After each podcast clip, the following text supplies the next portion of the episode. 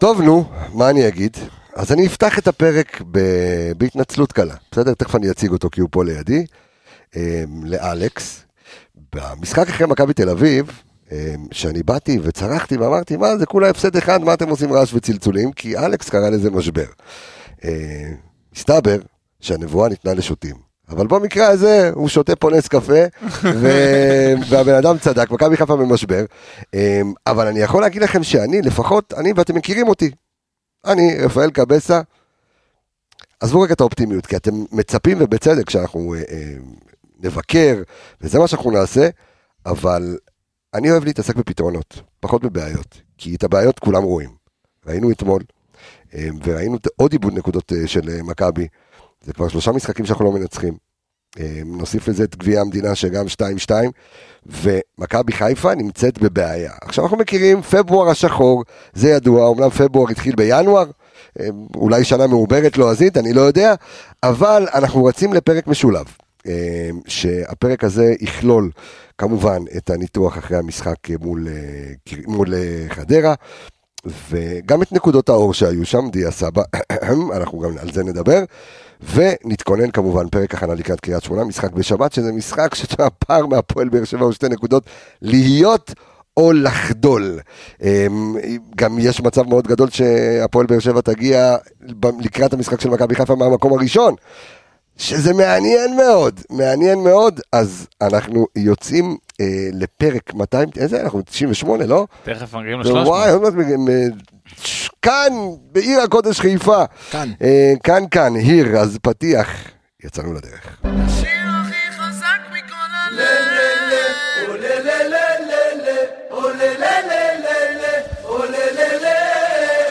הוא טוב!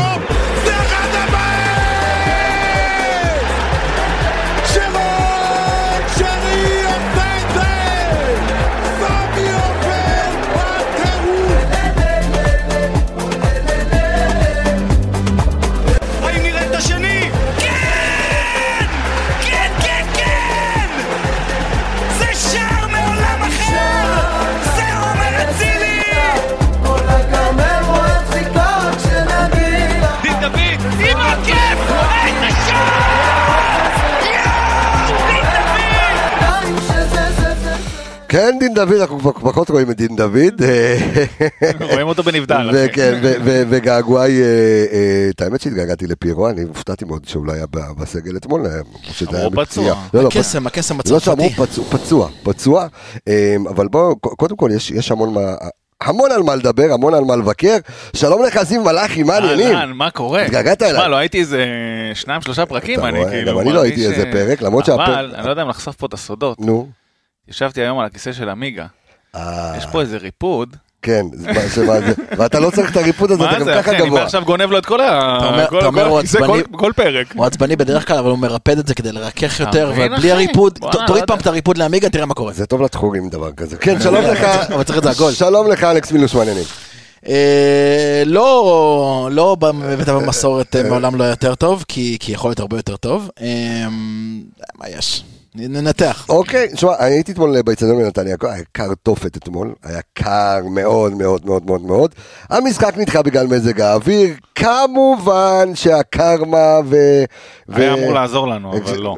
לא, כן, כמובן שהקרמה, אולי, אני לא יודע, כי המשחק בסופו של דבר, לא יודע אם זה היה נכון שיתחו אותו או לא יתחו אותו, אבל בסופו של דבר המשחק נדחה, והתוצאה הייתה התוצאה שלא חושב שאנחנו ציפינו, נראינו רע מאוד, רע מאוד, נראינו אתמול חסרי פתרונות, על אף שלמעט אולי פיירו, אמרנו אוקיי, מכבי חיפה נמצאת בסגל מלא, יכול להיות שאת המשחק הזה צריך לצלוח ולצאת מאותה תקופה שהיא, תקופה שהיא די חשוכה, אני רק חייב לומר, רגע לפני שככה אנחנו נעבור לסיבוב המהיר, אני רוצה ככה לתת, כי שאלתי אתמול את דור וייס והתיקיות שלנו, ככה שאלתי אותו, אני חייב לשאול אותו, הוא יודע לשלוף לי את זה מהר, ושאלתי אותו, בוא ניכנס רגע לקבוצה שלנו. אתה מחפש, כן.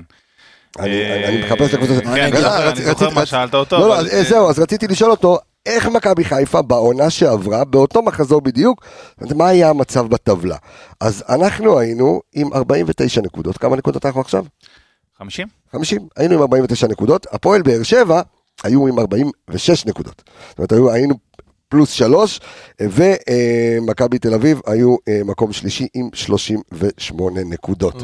אז אני ארחיב לך על זה. כן. בדיוק עוררת את הסקרנות עם השאלה. אז יש סיבוב מהיר, ואחרי הסיבוב מהיר תדבר על זה.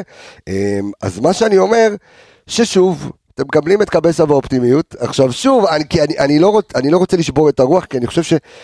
הסתכלתי גם אתמול והרגשתי קצת בעיות מנטליות, אולי קצת חדר הלבשה, אולי כל מיני דברים כאלה שקצת צריך לעבוד עליהם, בין הסובה לזה שצריך עכשיו לטרוף את הדשא, לבין ההבנה שמשהו קורה, ואני אומר, אתה יודע, גם יש תקופות כאלה, אבל חייבים לצאת מהם, כדי שזה באמת לא יהיה איזשהו, אתה יודע, כדור, שלג, מתגלגל, עם כל הכבוד למזג האוויר ולברברה, זה היה רע מאוד.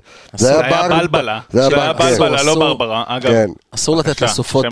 שם לפרק, ברברה בלבלה, או ברברה מאוד. טוב, על זה אנחנו חושבים בסוף הפרק, הסיום המהיר שלך, זיו. שמע, התלבטתי בין שתיים, אחד חיובי, אחד שפחות חיובי, אז אני אלך איתך עם מה שאמרת. הסתכלתי טיפה על איך סיימנו. הייתי מלא צריך את השלילי, כי אני דווקא חיובי. גם אתה תהיה חיובי? לא חיובי בדיוק, אבל כאילו, יותר חיובי בדרך כלל. אלכס אף פעם לא חיובי. זהו, בוא נראה מה החיובי שלו. אני מהאשכנזים שהיום אתה מחיה בחולה, נחמד. כן. אז תראה, קצת הסתכלתי על איך סיימנו את העונה הסדירה בשנתיים האחרונות שלקחנו אליפות, בואו לא נשכח.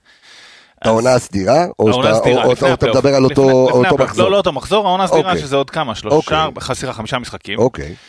אז סך הכל עם אחוזי הצלחה, עונת 2021 76%, 21-22 76%, והפעם אנחנו עם 79%. אני חושב שלא יטעו. שלא יטעו. ויחשבו שאני אומר שאנחנו משחקים טוב. אנחנו לא. כי אנחנו לא, ויש מה לגזור, ותכף נגזור. כן. הפרש נקודות בעונת 2021, מהבאה בתור אחרינו היה 1.1, סליחה. כן.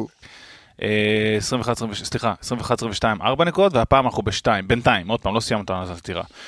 סך הכל, שרפנו את השומנים שהיו לנו קצת ואת הפער הזה, ההבדל היחיד, והוא משמעותי, והוא בעצם מראה את הפער, הפרש השערים, שזה קצת מעיד על איכות המשחק ועל זה, עונת 2021, 32 פלוס 32, 21, 22 פלוס 43, והפעם פלוס 22 בלבד. אני חושב שזה משקף. זה ירידה בחצי. נכון, זה מה שאני אומר. זה קצת משקף את המצב שאנחנו נמצאים. אנחנו עדיין במקום שיש לנו את הפלטפורמה לקפוץ קדימה ולתת את זה, אבל צריך להתעורר עכשיו. אוקיי. עכשיו צריך להתעורר.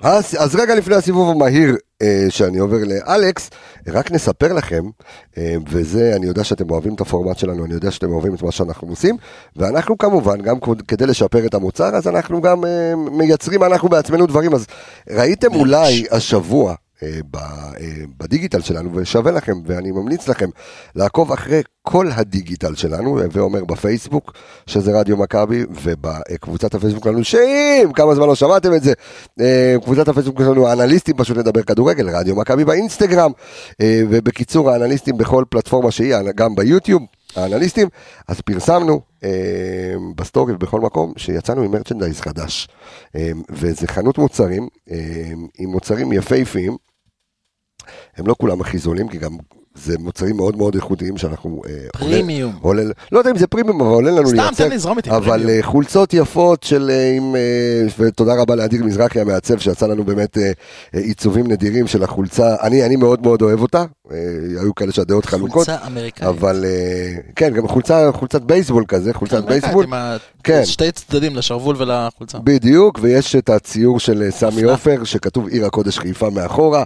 יש אחד ברוך שעשני הירוק. יש המון המון מוצרים, יש מפוטרים לז'קטים של בייסבול, בקיצור, אז חפשו אותנו, אנחנו נשלח לכם לינקים, תעקבו אחרינו ותראו את כל זה, ואנחנו נשמח, אם תרצו לרכוש את המוצרים, יש לכם שם הכל, אתם יכולים לבחור את הצבע של הלוגו, זה באנגלית, אז מי שמתקשר יכול להתקשר לאלכס, אני אפנה אותם לדוניו. אני אגב פרק הבא עם החולצה, רק שתדע, ביוטיוב. קדימה. כן, גם אני רוצה. לא יודע, אם עולה לי על הקרס. קודם כל עשינו הזמנה לכולם, אל תדאג. לא לקחת מני מידות. אני יודע, אתה אקסטרה, פלארג' ומשם... גם אני אבל. אני מוכן לזרום על הגג הזה. לגובה. לא, אני אקסטרה בגלל הקרס. זה הבעיה. אלכס, עשינו המהיר שלך, יקירי. קודם כל אני רק אגיד נקודה לגבי מה שזיו אמר, שלגבי ההפרש שערים, אני מזכיר לך שבשתי העונות הקודמות, אנו, אם אני לא טועה, כמעט בכל אחד מהעונות האלה, שתי משחקים של זה 5 ו-6, וזה מה שעשה בגדול את ההפרש הזה, זאת אומרת מה שאתה נדבר פה על 12 שערים פלוס מינוס, והשנה לא היה לנו את המשחק להתפוצץ, זה גם פועל תל אביב ונגמר בסופו של 5-2, 5-3 בלבד. אני שנייה רגע לוקח את הפתיח שלך, אני לא... נו תגיד, אמרתי לך, נו תגיד. להפך, ממש לא נכון, אתה תראה. תזרע לי מלך על הפצעים. רגע, אני רוצה להגיד לך מה אלכס, אבל אמר, זה לא נראה לי היה בשידור, בסוף הוא אמר, אנחנו נהיה אבל בפער יותר משמעותי, ותדע לך שהוא היה חיובי. חיובי בסתר, אחי. זה כמו מתן בסתר אצל אלכס, זה חיובי בסתר. שמע, אתה עכשיו... בסתר זה רק שאשתך לא תראה. כן, תמשיך. לא, תרומות, מה נסגר איתך? בבקשה, נו, תזרום עם הגג. תקשיב, עכשיו אחרי שאמרת, אתה רוצה שאני אזרום מהלך הפצעים, שאני אסיים את הסיבוב המהיר שלי, אתה תצטער גם על הדברים האלה. אוקיי. כשאנחנו העלינו את הסטורי, אחרי מכבי תל אביב, את הדיון בינינו לגבי משבר או לא משבר, מה שנחתך אחרי זה, כי אתה יודע, הסטורי... ברור, אנחנו רצינו רייטינג. יפה.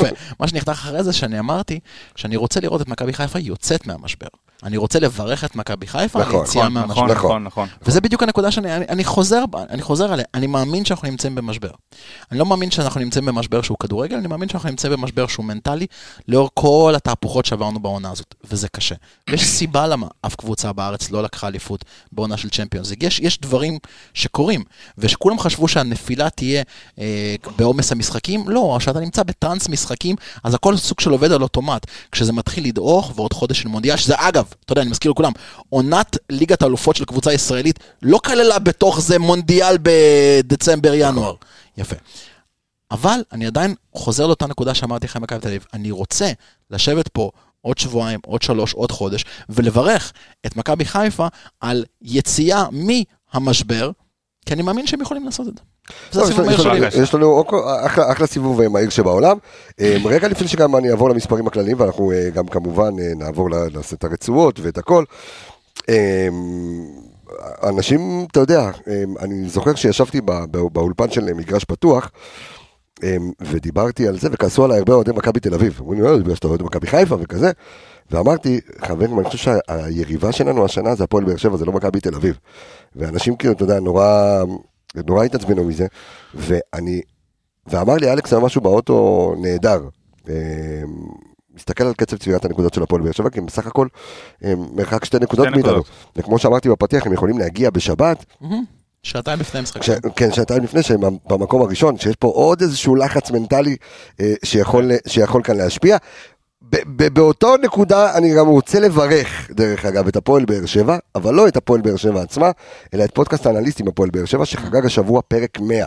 אז חברים, אתם עושים עבודה נהדרת, אני אוהב אתכם ממש, אתם באמת גאווה לפורמט שנקרא פורמט האנליסטים, ואמן תפסידו, אבל חוץ מזה כאילו אני באמת, רק שתצליחו הפודקאסט ואני כאן איתכם, אז באמת מברוק גדול, ואלכס בא ואומר לי, תקשיב קבסה, אתה מסתכל על באר שבע, אתה רואה שם הדולקת אחרינו בטבלה, אבל זה מכבי חיפה של התקופה האחרונה. הם שמים גול מול הפועל חיפה 45 שניות, ואחר כך הפועל חיפה יושבת להם על השאר. אתמול, מי הכניס להם? אלדר לופז. גם החמיצו פנדל, אבל לא. כן, אבל עדיין, אתה יודע. הם לא מבריקים. הם לא מבריקים בלשון המעטה. למרות שמולך דווקא הם הבריקו, כן, אבל הם לא מבריקים, ועדיין מגרדים את הניצחונות פה, 1-0 פה, אבל עדיין אוגרים את הנקודות. אז כן, זו קבוצה, צריך לקחת אותה בחשבון, והפועל באר שבע, היא כרגע הפקטור מולך לאליפות. אתה זוכר מה אמרתי לך, אגב, אחרי שהיית שם מגרש פתוח, שאני מסכים איתך. משתי סיבות. הראשונה, זה כאילו אותה סיבה, אבל קצת שונה. אחד, הם נראים חזקים מנטלית. נכון. עם כל הגמגומים בכדורגל, הם נראים חזקים מנטלית, ו2, כרגע, יש להם את המאמן היותר חזק מבין המתחרות שלנו על הקווים. ברדה הוכיח, זוכר דיברנו על זה בדיוק אחרי שזה, שהוא גם אגב עשה בית ספר לנו במשחק מולנו, זה נמצא 2-0, אתה יודע, באמת, אין... אני חושב ששם התחיל קצת המשבר, אתה יודע? כן, ולא, אפילו לפניו, הסתכלתי קצת על משחקים אחרי, אבל... אוקיי. ועשה בית ספר ל... נו, לאיביץ' גם בזמנו, גם מתקרב, הוא עוד לא פגש, הוא יפגוש אותו תכף, נכון? עוד שני מחזורים. נכון. שני מחזורים.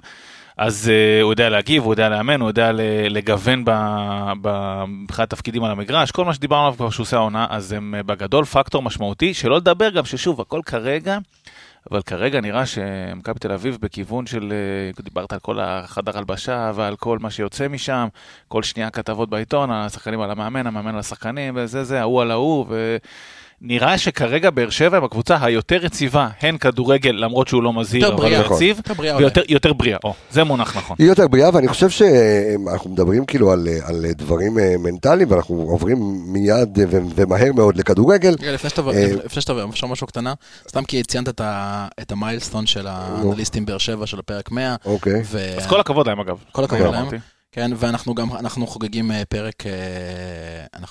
פרק 300 עוד מעט. עוד מעט, נכון. אז זה משהו קטנה, משהו קטנה שאני מצאתי לעצמי, כי אני ועמיגה עשינו איזה חנה קטנה.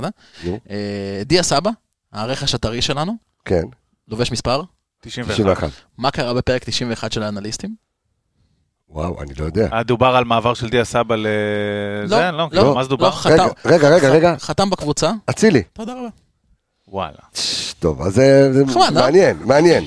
עכשיו אני רק אגיד לך שהכנתי על כל מספר של כל שחקן בקבוצה שלנו, מה קרה באותו פרק המקביל של האנליסטים, יש שם דברים סופר מעניינים.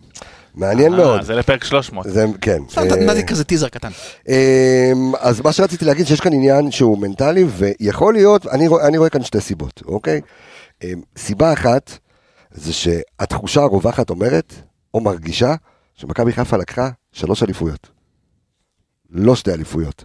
ההפלה לליגת האלופות מרגישה כאילו זכית בעוד איזושהי אליפות. ואז מגיע איזשהו סובה, ודיברנו על זה, ומהמקום הזה, מאותו מסע בליגת האלופות, אני לא יודע אם אתה בבירה עמיקתא, אבל אתה היית באיגרה של הרמה, של דנה בשלמה, היית כאילו במקום הכי גבוה שלך. אתה לא בבירה עמיקתא, כי צברת את הנקודות האלה כשלא היית צריך, ואתה עכשיו לא שם, זה הנקודה, אתה משחק יותר גרוע מהמצב שאני נמצא בו. אבל אתה יודע, אני מסתכל נגיד, אני חסיד מאוד גדול של כדורגל באופן כללי, לא רק בארץ, אני מסתכל על ליגות אחרות, ואני מסתכל על מה שקורה שם, קח את הפרמייר לצורך המקרה. ארסנל עם כל הכבוד, מאז שחזר מהמונדיאל, לא נראית מי יודע מה מבריק, אבל עדיין שומרת על איזשהו פער נקודות. יש קבוצות שצוברות את הפער הזה, כי אתה יודע, הפער הזה צריך... אבל אתה היית בשמונה, ואתה התחלת לחשוב לבזבז את זה כמו אני לא יודע מה. הדבר השני, ואני מקביל את זה למה שאמרת על הפועל באר שבע, על זה שהחדר הלבשה שם יציב, על זה שיניב ברדה יודע להחזיק את הקבוצה, זה שחקן שמאמן שחקן שכולם מעריכים אותו ואת מליקסון, הם יודעים שם לנהל, וזה מה שגם ברק בחר ידע לעשות בהפועל באר שבע. עכשיו עם החתימה של דיה סבא, ואני ככה, אמנם, לא יודע אם מותר לי להגיד את זה, אבל אני אגיד, אחד המאמנים של דיה סבא ישב איתי, שאימן את דיה סבא ישב איתי אתמול, באיצטדיון בנתניה, אוקיי? וזרק לי, אתה יודע מה זה בכלל אם דיה סבא יישב על הספסל? זה לא נעים, הוא לא אחד שאוהב לשבת על הספסל. זה סופרסטאר. עכשיו, מה שאני אומר, שים לב מי יש לך בקבוצה, אוקיי? הלך אמנם נטע לביא, שאולי הוא יכל להיות הבלנס, כאילו בתוך חדר ההלבשה, הבלנס בתוך חדר ההלבשה. שזה החוסר האמיתי פה עכשיו, שתדע לך. אז אני אומר, גם ברמה המנטלית, מעבר לרמה המקצועית. נדבר על זה, לא על המקצועית. יש לך חזיזה שזה סופרסטאר, יש לך את אצילי שזה סופרסטאר, יש לך עכשיו את דיה סבא שזה סופרסטאר שהגיע לקבוצה, יש לך את שרי שזה סופרסטאר, זאת אומרת, יש לך כל כך הרבה כוכבים שאתה כמו, יש לך בקבוצה כרגע סוג של גלקטיקוס, וגלקטיקוס לרוב זה לא נגמר טוב. אממה, גם לברק בחר בזמנו, בהפועל באר שבע, היה לו את וואקמה, היה לו את מליקסון, היה לו את בוזגלו, היה לו את ברדה, היה לו שחקנים... אבל גם זה קרס בעונה השלישית. כן, אבל לקחו אליפות. נכון. לקחו אליפות, אתה יודע, וואקמה, כל השחקנים האלה, הסופרסטארים שלו, ועדיין, ומליקסון לא דיבר עם בוזגלו, והוא רב עם ההוא, וזה וזה וזה, וכרגע, עכשיו יש לך אבו פאני, ויש לך מלא שחקנים, כאילו... אגב, גם אבו פאני יש לו אגו נראה לי לא קטן. אז אני אומר, יש לך שלל כוכבים, כאלה שגם היו פחות כוכבים, והתאהבו להיות כוכבים, אתה יודע, אשכנזי וחזיזה שהגיעו ככה, וחזיזה היום הוא סופרסטאר, ואני, דרך אגב, אני סומך על השחקנים האלה, כי זה שחקנים שרעבים, שאוהבים את מכבי חיפה, אממה, בכל מקום כזה, יש המון אגו, שצריך לדעת לנהל אותו. ואני סומך על ברק בכר, והצוות המקצועי, וגם על הקהל דרך אגב, שייתן את אורך הרוח למי שצריך, שיהיה עודד את מי שצריך, כי דרך אגב, אני חושב שמכבי חיפה על הנקודה הזאת צריכה להגיד תודה רק לקהל, אתם ראיתם את זה מהבית, אבל אתמול, זה הגול של הקהל בלבד, הקהל התעורר, בום, 1-1, וכמה בטובינציקה אוהב את קורצקי שכבר שם לו 2 שערים. פלש הוא עדיין נשאר חופשי בטובינציקה בענכים, אבל תכף, לא, אז יאללה, אז עכשיו, רגע, יאללה, אבל בוא נתייחס רגע לנקודה שלך, ככה. מה, במנטלי? אני חושב, לא, עודף אגו, בוא נקרא לזה, אני חושב שבחר והצוות ידעו לרתום את זה. ידעו ליצור את התחרות מזה, ידעו, מה שאתה אמרת, ידעו למנף את זה לטובתנו, ואל תשכח שגם כשדיברת על העונה השלישית שלו שם, דיה הגיע עכשיו, ויכול להיות שזה דווקא ייתן איזה קיקסטארט, איזה מכת חשמל פה לכל האגו הזה בחדר הלבשה, וקצת אולי ישנה משהו, גם על המגרש תכף דבר על זה, זה שינה הרבה, אבל גם מבחינת הדינמיקות של האנשים בתוך הקבוצה, יכול להיות שזה דווקא ייתן פה איזה זץ של זרם שיזיז משהו. לא רק זה, אני גם מעבר, אנחנו נדבר עליו גם ברצועות, אבל מעבר לדריבל המשוגע שלו, ומעבר לאיומים שלו, שנייה אחרי שהוא נכנס, מעבר לאנרג'ייזר שהוא נכנס, אני דווקא חושב שמה שיותר ראיתי שמשפיע על המשחק של מכבי חיפה, בכלל הכניסה של ג'אבר. אז אנחנו גם, אנחנו נדבר על זה. בואו ניתן רגע מספרים כלליים, לפני שאנחנו נדבר כאילו על מה קורצקי. משהו שגבי מה שאמרתם, מבחינת ההתייחסות, אגו ושחקנים ודברים כאלה. אוקיי, אבל בקצרה, כי אנחנו 20 דקות רוצים לדבר כדורגל. אגו על ספסל, או אגו על מי שלא פותח בהרכב, יכול להיות מתועל לטוב, ויכול להיות מתועל לרע. חד משמעית, כמו כל דבר. אני חושב שההגעה של דיה סבא, מעבר לבעיות האגו הצפויות, צריכה קצת להכניס פלפל בתחה של כמה שחקנים. זה בדיוק מה שזיו אמר. הם צריכים להבין, רגע, וספציפית שחקן שהוא כל כך מגוון בכל כך הרבה תפקידים. בדרך כלל אתה יודע שמגיע שחקן, אז אתה אומר יש עמדה אחת שמאוימת עליה. אתה יודע, אנחנו זוכר ראינו את סן, ותמיד היו מגינים על הראש לו.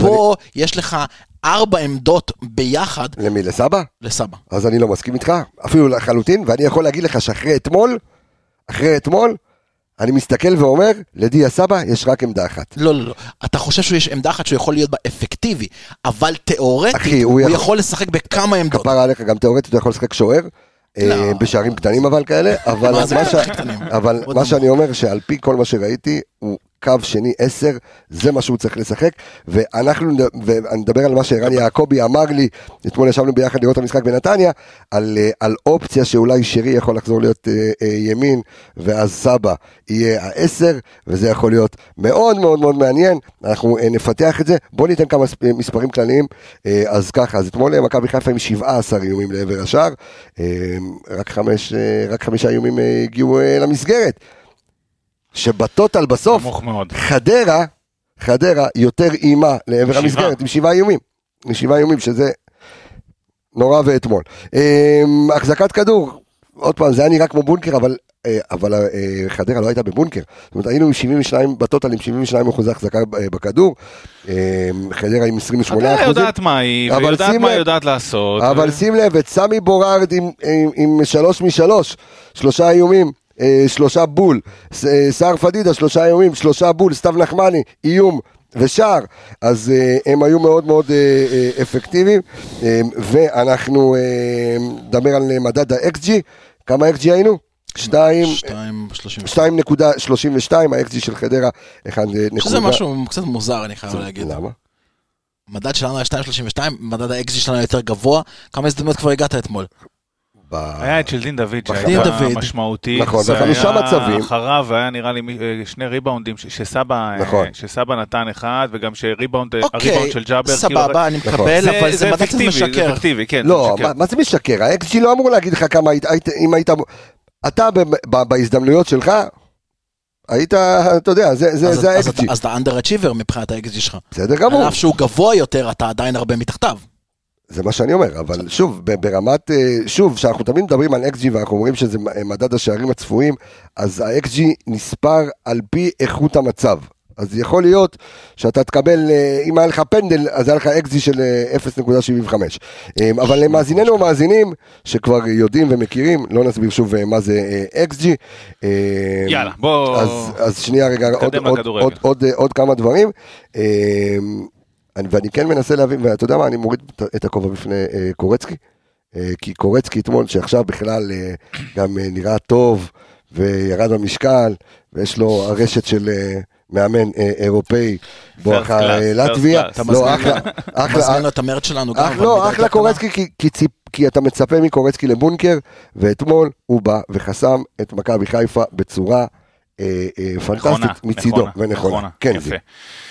אז התחלת עם חדרה, אני מתחיל שנייה עם חדרה. שחק 5-3-2 כמו שהוא שחק בזמן האחרון שלו, עשה את כל הדברים הנכונים. קודם כל, ידע שאנחנו לאחרונה תקועים מאוד מהאמצע, ואם זה יבוא, זה יבוא מהאגפים, וחסם שם בלי למצמץ. זאת אומרת, המבנה של 5 בקו 5 בהגנה, עוזר לו מאוד לזה, עוזר לו מאוד לזה, אבל הוא גם השקיע מעט מאוד בסגירה לאמצע, אבל, ידע לזהות שהאלי ביום חלש, לחץ אותו לא הרבה, אבל כשלחצו ממש טוב. נכון. אני הסתכלתי על הנתונים. עובדה, העיבוד של אלי פעמיים. ועיבוד אחד הביא לשער. פעם אחת כקרוב לקו החצי שזה יצר מצב, ופעם שנייה שזלקה נתן למי זה היה שם? פדידה, שכתי, אתה יודע, תשמע, ג'וש. לא, הוא בעט ברגל של השמאל פשוט.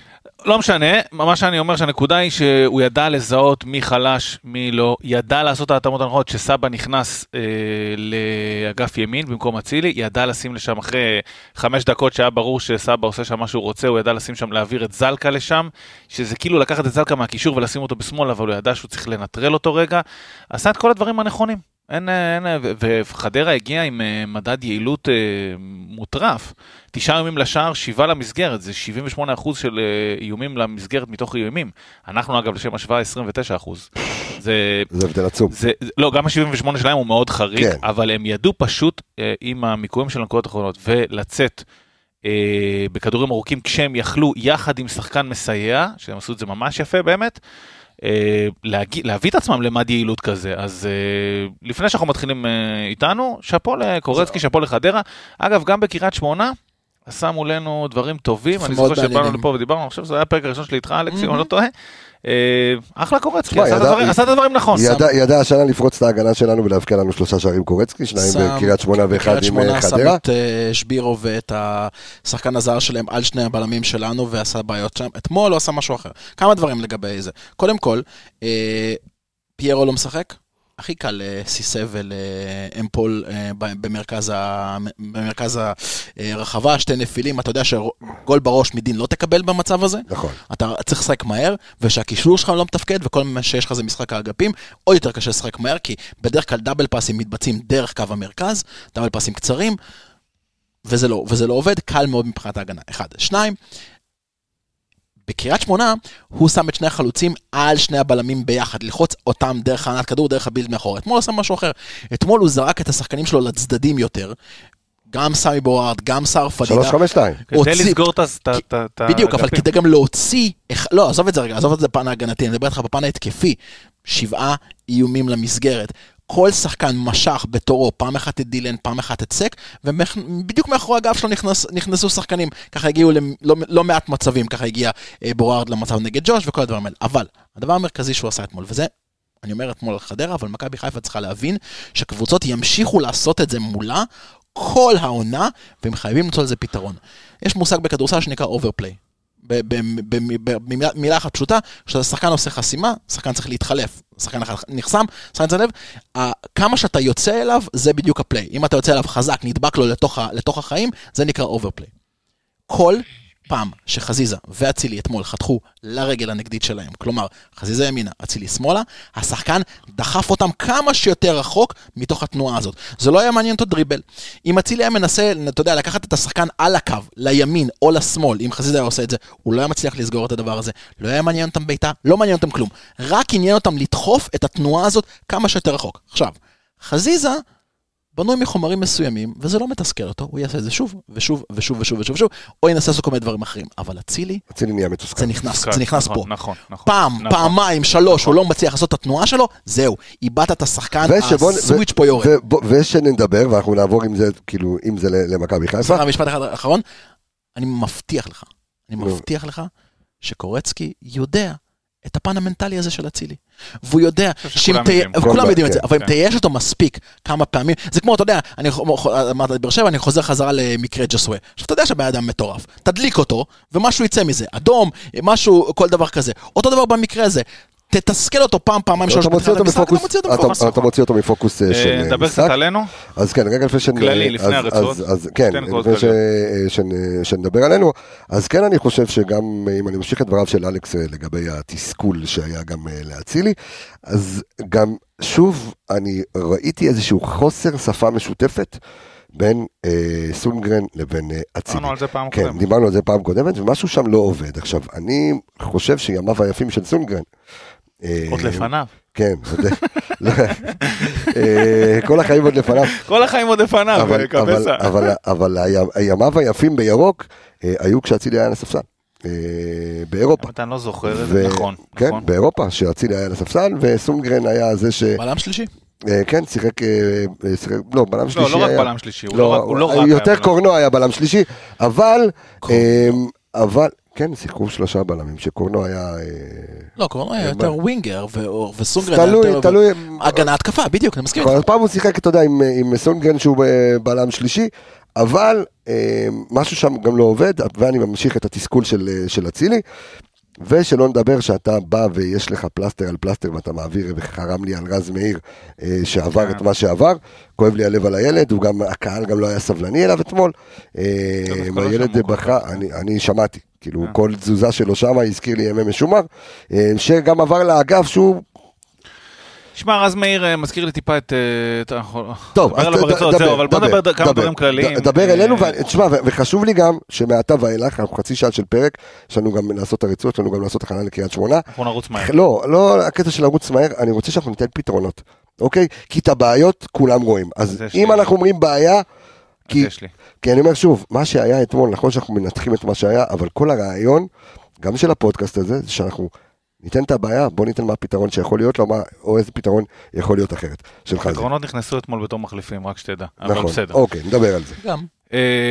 שני דברים. קודם כל, צדקת לגבי משחק האגפים. קודם כל, הוא מתחיל קצת לא סימטרי, בקו שמאל, חזיזה ורז מאיר. דווקא אני רשמתי לעצמי בכלל משחק שהם עבדו יפה. כל פעם שחזיזה קיבל את הכדור, אז עשה לו עקיפה, נכנס, אבל...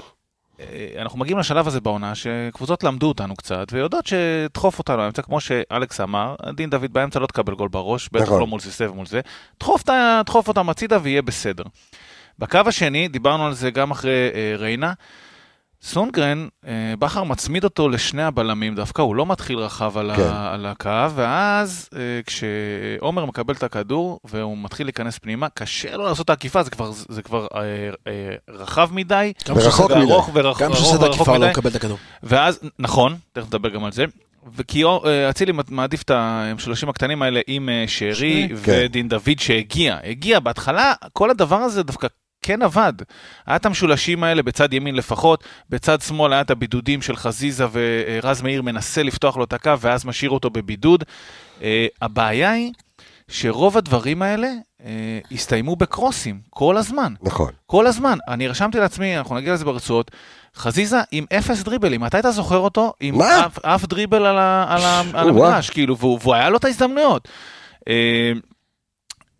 זה הגיע כל הזמן לקרוסים, הקבוצה, כאילו, אתה יודע, פיירו לא פה, ועדיין אנחנו עם הקרוסים האלה. עכשיו, חלקם היו קרוסים חכמים, שטוחים לתוך הרחבה, לא הכל היה את הקרוסים הגבוהים האלה, זה שינה קצת מתודה. אבל אם זה לא נייח ואין לך שם את בטובנציקה ואת סק, אז למה לתת קרוס? זה דבר ראשון, תכף נדבר על הפתרונות. אני יודע שרצה לדבר על הפתרונות, אבל תכף נדבר על הפתרונות.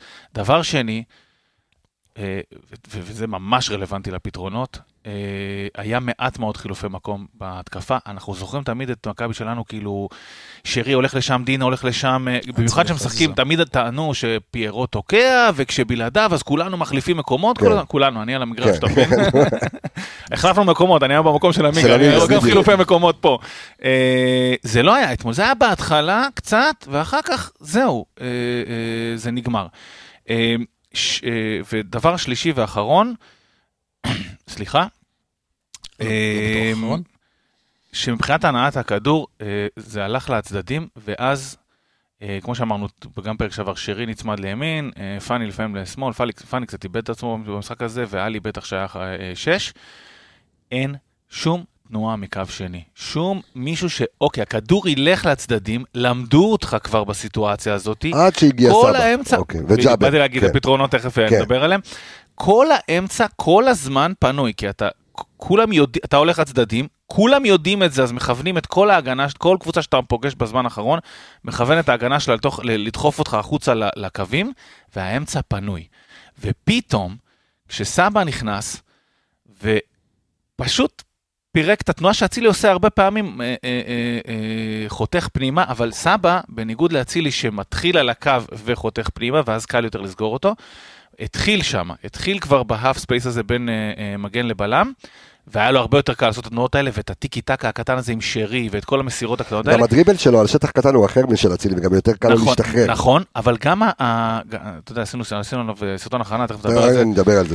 אז גם שם ראינו אותו בסיבספור, כל הזמן עושה קטנות כאלה עם השחקנים לידו, טק, טק, טק, טק. ראית אותו עם שרי, טק, נותן, ממש, טק, טק. ודרך אגב, להבדיל מאצילי, הוא הפעיל המון את סונגרן, מה שלא עשה אצילי. נכון, והפתרון השני ג'אבר עם תנועות מדהימות לעומק, מדהימות. גם יודע לזהות תזמון, איפה יש תחור, לאן להיכנס אליו בשיא המהירות. ראה דין דוד כמה פעמים בעין עצומה.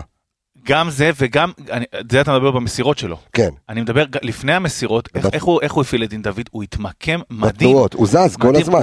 לא רק שהוא זז, הוא זז לחורים ממש למקום הנכון, ממש, והוא גם עושה את זה מאוד מהר ומאוד דינמי, הוא הולך חוזר, הולך חוזר, הולך חוזר, והתנועה הזאת היא חסרה לנו. חשוב 50-50?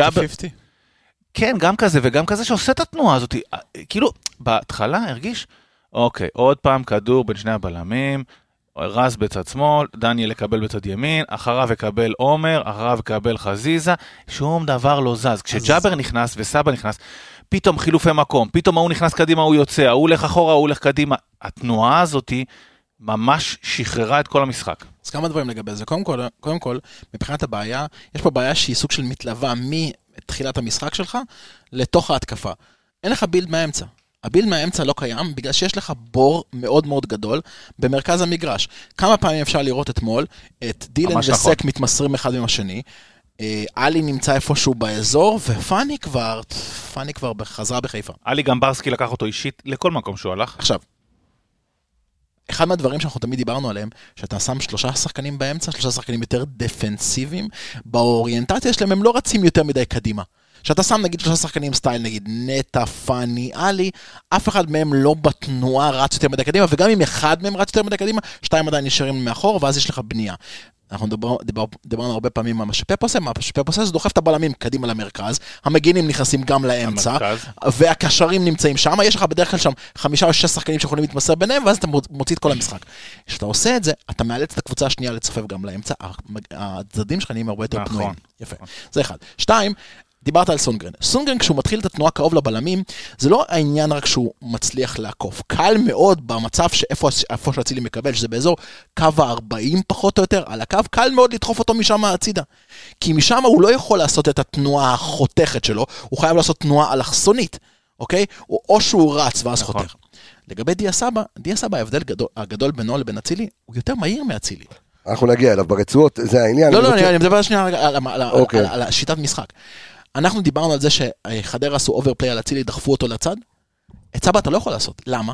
כי יש לך שחקן שיכול לחתוך על הקו עם המהירות שלו, על הקו, וגם הדריבל שלו. וגם לקחת הצידה. כי שני המהלכים, איך שסבא נכנס, שני המהלכים היו, 1, בדיוק דרך התנועה של אצילי, לכיוון הזה ואז הסתיים בביתה וריבאונד של דין, 2, בדיוק הפוך, דאבל פס, אבל הוא בא מהצד של הקו, הוא לא בא מהצד של הרגל הנגדית. נכון. אז בפחות, תוך כמה זמן היום מהלכים, 5 דקות בערך בין מהלך למהלך? משהו כזה. תוך 5 דקות, חדרה קיבלו 2 מהלכים שונים ומנוגדים לחלוטין, שעד הדקה ה-60, או עד כמה שסבא נכנס, לא קרו. לא רק זה, גם חדרה, גם מדברים על משהו מנטלי, חדרה פשוט נבהלה מזה שהיא הובילה, ואז ועשו את כל הזה, אנחנו אחר כך נבהלנו מזה שהשווינו. לא היה בתוכנית. לא היה בתוכנית, תכף גם נדבר על הפתרונות ועל מה צריך לעשות הלאה, אבל בואו נרוץ רגע על הרצועות, אז בקור הזה קחו לכם כרית, שימו עליכם שמיכה, ואתם יכולים גם לקחת את זה מפנדה, אם אתם רוצים, יש לכם 15% הנחה, חברים. אנחנו ממשיכים עם מבצע 15% הנחה על כל האתר, גם בחודש הזה, בחודש פברואר, שהוא חודש קצר, ואתם, יש לכם המון דבר, אז בקור הזה, תחרש להם קרית ארוכה, תקשיב, קרית, שגם אתה, כל האורך שלך, היא מספיקה לך, שכחתי איך קוראים לזה, אבל זה... קרית ארוכה.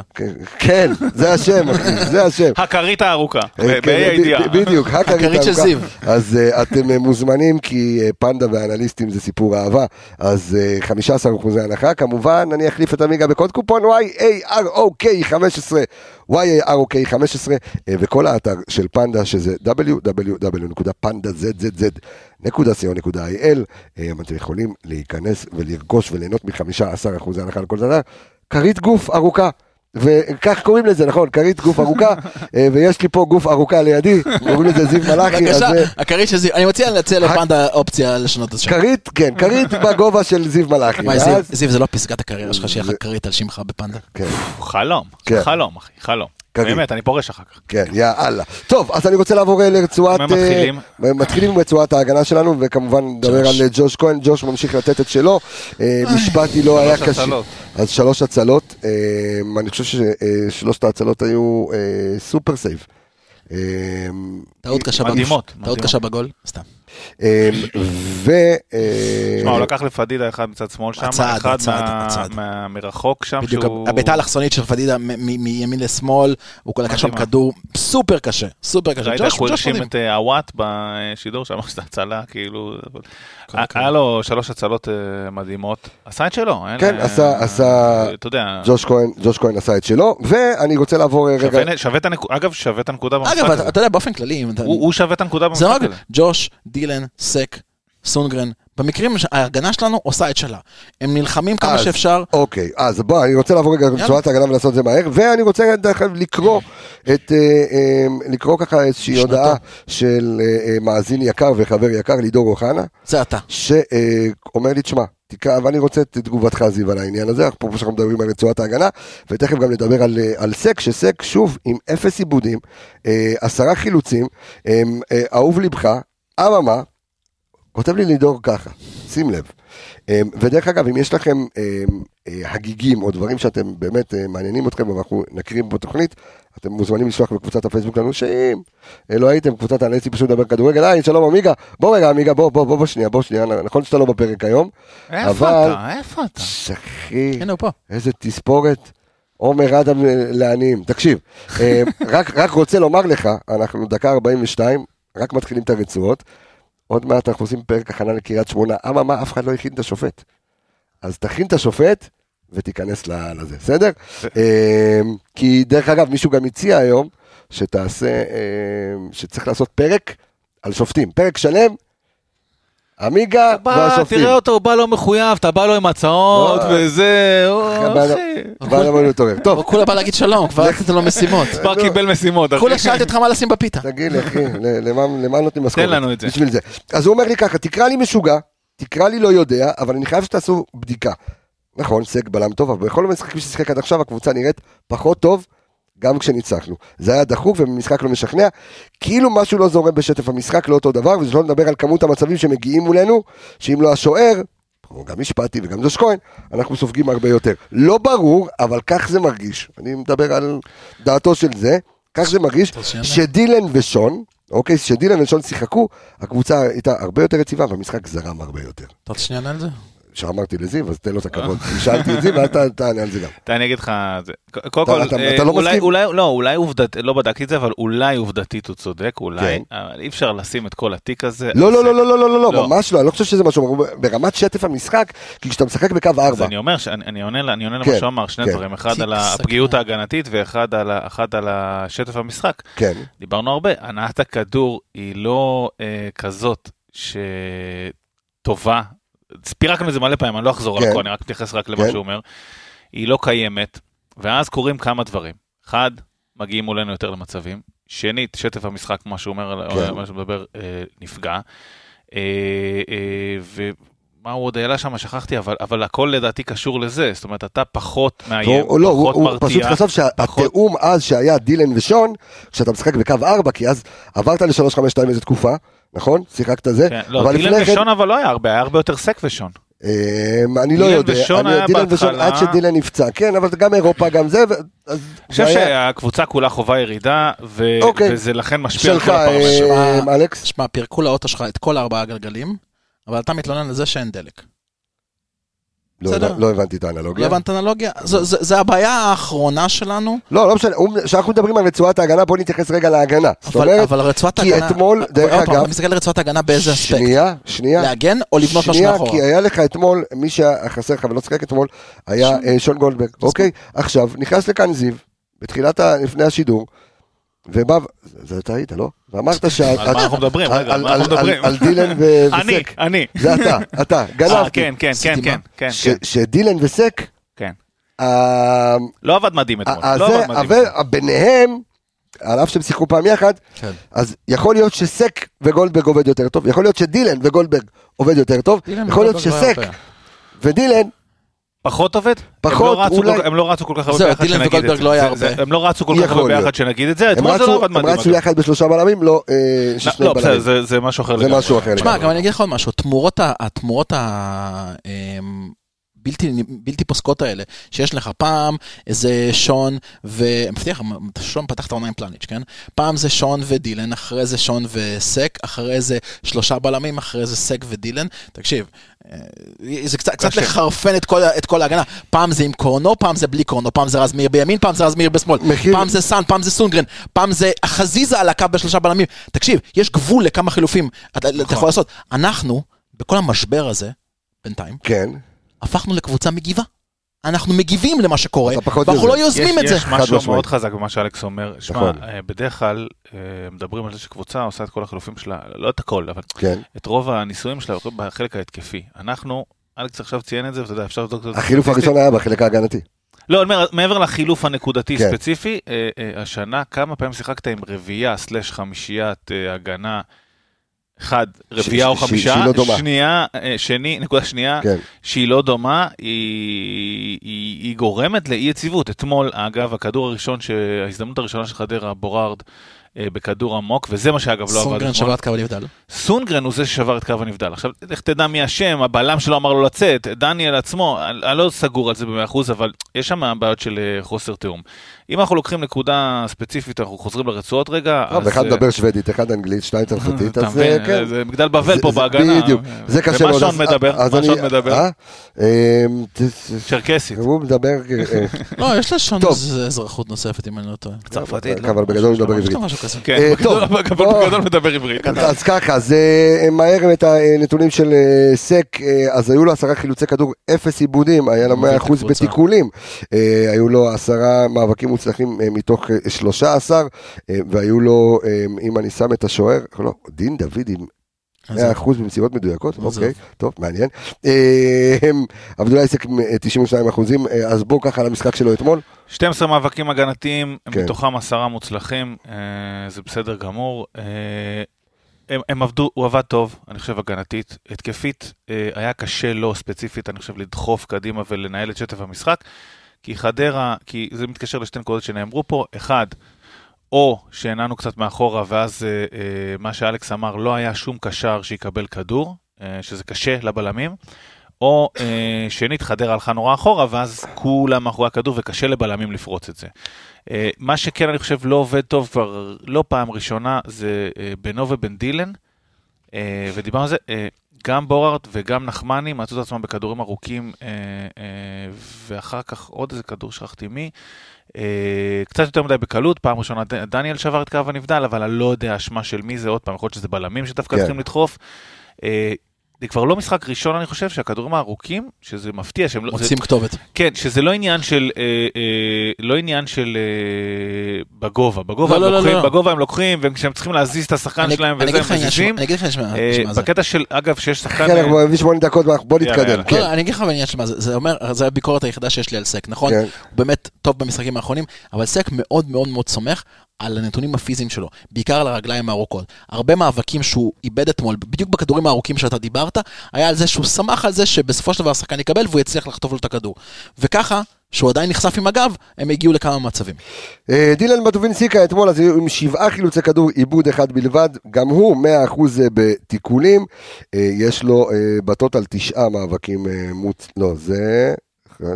המינלת גמרו אותי, 9 מאבקים מוצלחים מתוך 12, אני חושב שהוא הגבוה בקבוצה, למעט השוער, עם ביחד, עם, לא, סליחה, המקום שני בקבוצה, עם 95% דיוק, אבל שוב, בלמים, בלם זה בלם. מה שאמרתי על סק, תקף גם לגביו. תקף לבטום נסיקה, בוא נדבר רגע שנייה. פלוס גול. פלוס שער, שוב, אמרתי, הוא מאוד אוהב את קורצקי, כבר שער שני שלו מול קורצקי. אפשר מילה על הגול? בוא נדבר על, אוקיי. מילה על הגול. אנחנו זוכרים את השער של דין דוד, שאנחנו העלינו וידאו שפיירו ממש ממקם אותו. אז אתמול הרבה שמו לב לזה שסק ודילן היו ביחד, ואז אתה יודע, אתה לא יודע מאיפה מגן לך, אבל מי שעשה בעיניי את הגול זה דווקא מחמוד ג'אבר, שחתך לפינה הקרובה, משך איתו עוד שחקן, משך איתו בדיוק את השחקן שהיה על דילן. אנחנו נגיע לדבר גם על ג'אבר. אני רוצה לדבר רגע שנייה, אנחנו ממשיכים את רצועת ההגנה, אז אני מכניס כאן 2 שחקנים, אוקיי? אז קודם כל הראשון אני אכניס את רז מאיר, ובואו נדבר עליו גם כן כמגן שמאלי, 2 לעובדה, שאני אומנם אני לא מאמן, לא מתיימר להיות מאמן וגם לא עוזר מאמן, אבל אני חושב שדולב חזיזה, ושוב זה חילוף כפוי, דולב חזיזה לעולם לא יכול לשחק מגן בקו 4. אני חושב שמראש עשה את זה, כפתרון זמני, אז זהו, אז לא מתייחס לזה בכלל. אז איפה הייתה הבעיה של רז? רז דווקא אמרתי, אני חושב שהוא שחק נכון. זה החילוף. קורבן של נסיבות. רז זה קורבן של נסיבות.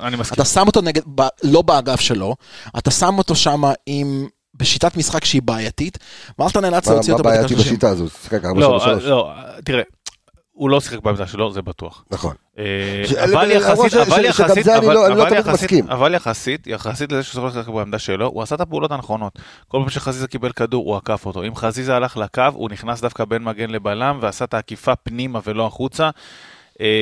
הוא פשוט שהוא יקבל שם את הכדור, והוא קיבל איזה פעמיים, הוא יקבל אותו לשמאל, ואז יש לו שם איזה קצת קושי, וזה לגיטימי, אגב, שחקנים הרבה יותר טכניים ממנו, מתקשים ברגל שאילו שלהם, זה לגיטימי, אבל זה מיסמץ' להגנה. כשיש לך עכשיו, כשאתה משחק כדורסל, יש לך 5 שחקנים, ואתה יודע שאחד לא יודע לקלוע. כל מה שהוא יודע זה לבוא, להיכנס לסל, לתת דנקים, אתה משאיר אותו מחוץ לקשת 3, בוא תזרוק. אותו דבר גם רז, אז הוא נכנס, אז הוא עושה את העקיפה הזאת פנימה. הכל טוב. הוא לא יקבל את הכדור שם, וחדרה יודעת שהוא לא יקבל את הכדור שם. לא, אבל אני חושב, לא, מצוין, אבל אני חושב שדווקא מי שלא פעל נכון באותה סיטואציה שחזיזה היה בכנף ולא בתור מגן. זה מי שהצטרף אליהם. לא, זה דווקא חזיזה, כי הכניסה של רז אמורה למשוך את השחקן ששומר על חזיזה, ולתת לחזיזה 1 על 1. אמרת, חזיזה עם 0 דריבלים, אז דווקא בעיניי הוא עשה את מה שהוא אמור לעשות, וזה שחקן פייק, כדי לשחרר את חזיזה וליצור לו בידוד, מי שלא לקח את זה בשתי ידיים זה חזיזה, שפשוט כל הזמן הגביע ולא עבר. אבל אני מתקדם רגע, דניאל, אז הנתונים של רז הם לא כל כך משמעותיים, הוא לא שיחק הרבה זמן. ב-34 דקות היו לו 4 עיבודים, היה לו 2 חילוצים. חזיזה בעיניי, החילוף שלו למגן שמאל זו טעות. אגב, כמו שיחקו 3 מגנים שמאליים, שים לב, אגב, דיברנו על חילופים בהגנה, 3 מגנים שמאליים, רז, חזיזה וקורנו. זה, תשמע, יש פה קצת איזשהו אובדן שליטה מסוים, אני חייב להגיד את האמת. מה שמייצג את חזיזה, אגב, בעמדה הזאת, היה מצב שבו חדרה תקפו, אם לא מעט שחקנים, 5-6 שחקנים שחדרה תקפו, ואז הכדור הגיע אלינו, וחזיזה קיבל את הכדור בצד. אתה זוכר, הוא התחיל ריצה יחסית ארוכה, שהייתה מורה יחסית מהירה. תראה מאיפה הוא התחיל את הריצה הזאת, אתה אפילו לא יכול להיות אפקטיבי בצורה הזאת. אתה לא יכול להיות אפקטיבי כחזיזה, לא דרך כמגן שמאלי. כשהוא מגן שמאלי וצ'יבוטה כנף, זה לא עבד טוב, הם לא עושים עקיפה אחד לשני, שתיהם כאילו עם אותם תנועות, והם מנסים שניהם לקחת את הדריבל או לקחת את הצד הקטן הזה, זה לא עובד, זה שניהם לא רבים, הם שתיהם מתנגשים שם אחד לשני ברגליים. עולים על הרגליים אחד לשני. וזה לא היה חילוף מוצלח, אני חושב שזה היה מראש פתרון זמני לקורנו שייכנס, האמת לא כך הבנתי את הפתרון הזמני הזה, זה היה ניסיון לייצר עוד כוח. כאילו שאלת לעצמך למה לא קורנו כבר, וזהו. נכון. אני חושב שפשוט לא היה קשיר כנראה ל-60 דקות, אבל אז טוב, למה אתה מוציא את רז מאיר? בסדר, ניסית לייצר יותר כוח באגף הזה, כדי לשבור משם, זה לא עבד, זה לא עבד. לגבי דניאל, דיברנו עליו, אני עובר למגן השני, אתה רוצה לתת כרגע נתונים לפני שאנחנו מדברים עליו? על דניאל? כן. אז דניאל סונגרן אתמול עם 5 חילוצי כדור, היו לו 4 עיבודים, היו לו 3 תיקולים מוצלחים מתוך 5, 100% בדריבל, 2 מתוך 2, בטוטל היו לו 10 מאבקים מוצלחים מתוך 14, ו-86% דיוק. בוא נדבר רגע. 93 מסירות, הכי גבוה בקבוצה. מה אני אומר מזה ומה אני מסיק מזה? אמרתי, הוא היה הרבה יותר קרוב למרכז, מאשר לאגף ימין. והוא כל הזמן השתתף בניהול המשחק הזה, זה עוד איזשהו פתרון שבחר מנסה לעזור עם ניהול המשחק מאחור, זה לא הפתרון לדעתי, הוא לא זה שישחרר אותך מהפלונטר הזה, מה שכן, עוד פעם, דיברנו על זה, בגלל שהוא נכנס למרכז, אז הוא מעורב הרבה יותר במסירות הקצרות האלה, אבל מצד שני, לא מצליח לבצע את הדברים שהוא אמור לבצע. הוא אמור. עם 4 קרוסים בלבד, חצי קבוצה עם 4 קרוסים, הוא לא איזה חריג פה. חילוצי כדור, מאבקים הגנתיים, דיברת עליו, מאבקים הגנתיים 7 מ-10, שזה טוב, מאבקי אוויר 4 מ-5, שזה טוב, תיקולים 3 מ-5, אז את העבודות ההגנתית שלו הוא עשה. הוא עשה כל מה שגם חדרה ניסתה לברוח את עצמו, הוא עשה. הוא שוב נמשך יותר מדי לאמצע, ולא יעיל ולא אפקטיבי במקומות שהוא אמור לרווח טיפת ההתקפה, לתת לעומר או לסבא להיכנס, וכמו שאלכס אמר, זה עבד טוב. כשסבא נכנס והפעיל אותו, אז הוא נתן לו את הריווח הזה. אני אגיד לו משהו לגבי זה, מבחינת הפתרונות, תראה, אני קצת יצא להגנתו של דניאל, לא היה לו משחק טוב אתמול, מי יודע מה, אבל הפתרון הזה של מגן נכנס לאמצע, זה פתרון לא רע, אני מזכיר לכולם כמה דברים שריין סטריין היה עושה בחלק מהמשחקים שנכנס לאמצע. ריין סטריין, כן. שיחק במסקירות נמוכים קצת. לא, אני מדבר איתך. אחיתו בשבט, הלכת על ציבוקים. אני מדבר איתך. פירות יבשים. תסיימו. במצטבר אתה שיחקת במכבי חיפה יותר ממנו, כנראה שאתה צודק, אבל בחלק מהמשחקים אנחנו רואים את זה כשיטה של בכר, שהוא היה מכניס את ריינסטריין פנימה יותר לאמצע כדי להכניס את הכדורים האלה, אבל בשביל זה חייבת להיות הצטרפות מקו שני לתוך הרחבה. אם אין לך את זה, תחוף את המגן לאמצע כמה שאתה רוצה, הוא לא יעזור. זה דבר ראשון. דבר שני, לגבי המשחק שלו והארבע קרוסים, סבבה, אז השחקן רץ, עושה קילומטר, אגב, אין לנו קילומטראז', אבל אני מבטיח לך שדניאל עשה אתמול קילומטראז' יותר גדול מכולם. אוקיי. אתה מתחיל מהאמצע, אתה עושה את החיתוך הרחב להצילי, כדי לא לקבל כדור. ושוב. ושוב. אני ראיתי כאילו יש שם חוסר תקשורת. זה לא תקשורת, אצילי לא עושה את זה פשוט. לא, אני חושב שהיה שם חוסר תקשורת בין אצילי לסונגרן, זאת אומרת אין... כאילו לאצילי יותר נוח עם רז מאיר שם, אתה יודע. כן. כאילו, למרות שזה לא צריך להיות. כי אצילי, כאילו אצילי על עיוור יודע שרז מאיר ירוץ קדימה, ואתה, דרך אגב, כשסבא נכנס... אצילי יודע שרז מאיר לא יתלונן כמו סונגרן. אצילי יודע שמרז מאיר הוא יראה... הורדת פרצוף, סגירת הפה, והוא לא יעשה שום דבר. וסונגרן יוצא עליו על הדבר הזה. זה מרדלי לבד. סונגרן פותח את הפה שצריך. זה לא על סונגרן והצילי. זה על צילי. לא, שנייה, בסדר? אבל זה על בכר מעמיד את דניאל בעמדה שהיא לא עמדת עקיפה, מלכתחילה. אתה לא יכול להגיד שזה כאילו או עליו או עליו, זה ברור בשיטת משחק, דניאל מתחיל באמצע, הוא ממש קרוב לשני הבלמים, וזה בסדר, עוד פעם, הרבה מאמנים משתמשים בזה, פפ גוארדיולה עושה את זה עם קייל ווקר בסיטי, זה מתודה לא, בסדר, היא טובה ונכונה, וכמו שאמרת, היא צריכה להיות מלווה בעוד משהו. ראשונה אמרת מתודה היום, יפה. לא, שנייה, היה כבר מתודה ופספסתי. מתודה זה המילה שלך? טוב, בוא נדבר בבקשה על... או עלי מוחמד או פני, מי אתה רוצה לעשות? עלי פני. רגע, אתה לא תסגור את ההגנה עם... ביחד אתה רוצה אותם? מוחמד אבו עלי, בוא נלך על זה. רגע, אתה לא תסגור את ההגנה עם קורנו וכאלה? עם מחליף? שוב, תשמע, קורנו שיחק פאקינג 42 דקות, זה נכון? כן. אני אגיד לך משהו על קורנו, בסדר? כן. רק נתון אחד, והוא פשוט גם מה שכתבתי לעצמי, הערה בתוך זה. הלו, קשה מאוד. 4 קרוסים, 0. מוצלחים. אבל הקטע שסגרו אותו, נכון. קרוסים ממקומות לא טובים. סבב.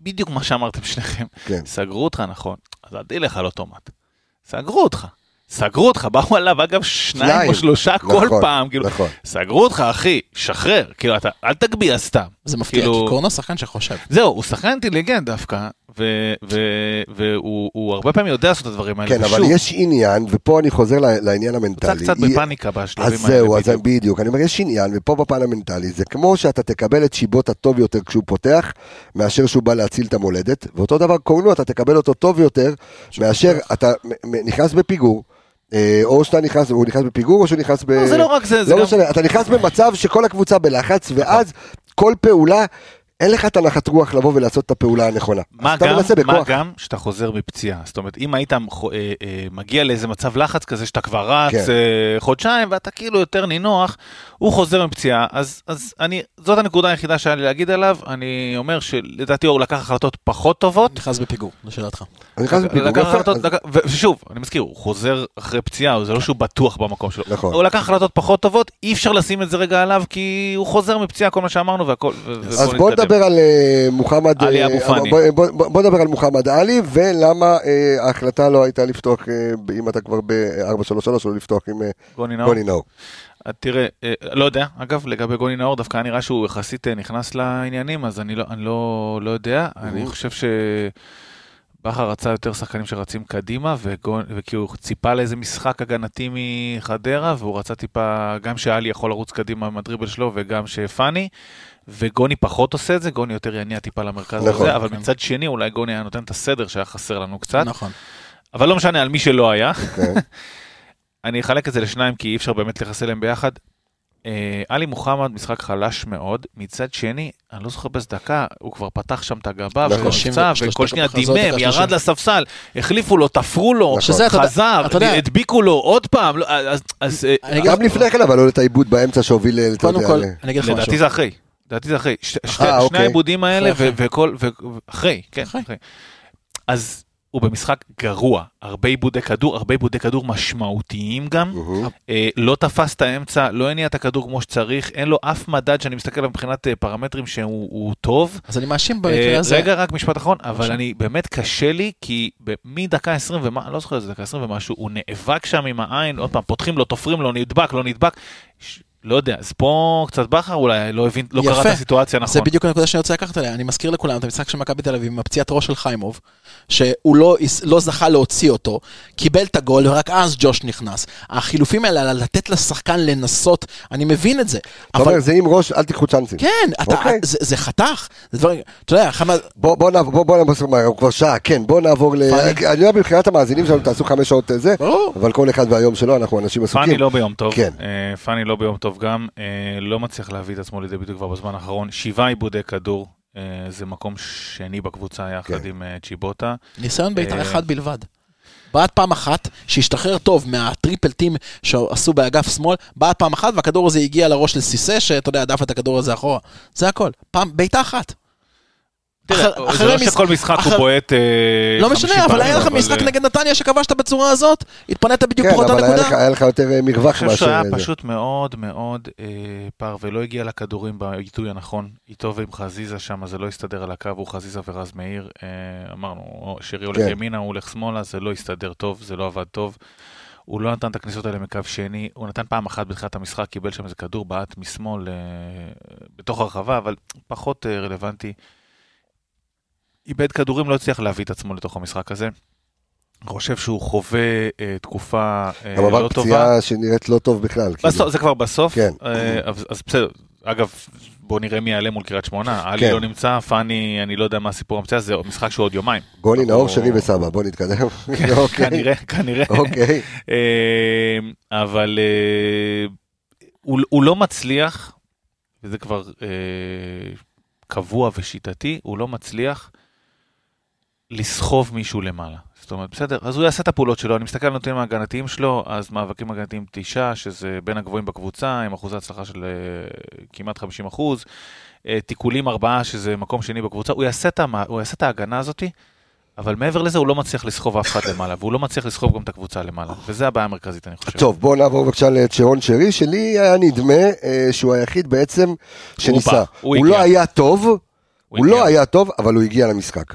עכשיו שוב, אנחנו יודעים שזו התקופה לרוב, אפרופו פנדה, של שנת החורף שנכנס אדון שרי, אבל לא היה טוב, אבל ניסה. ניסה, זז בעיקר בוי בין הקווים, ניסה להפעיל כל הזמן, הבעיה שלו היה לו פשוט שיתופי פעולה. מהנקודה שזיו הקודמת לגבי פני, לא מספיק שפני יסרק את הפעולות ההגנתיות, הוא חייב לעשות פעולות תקפיות, ושירי מחפש אותו, ואין. ג'אבר, תכף נדבר על ערך ג'אבר. ושירי מחפש אותו, ואין.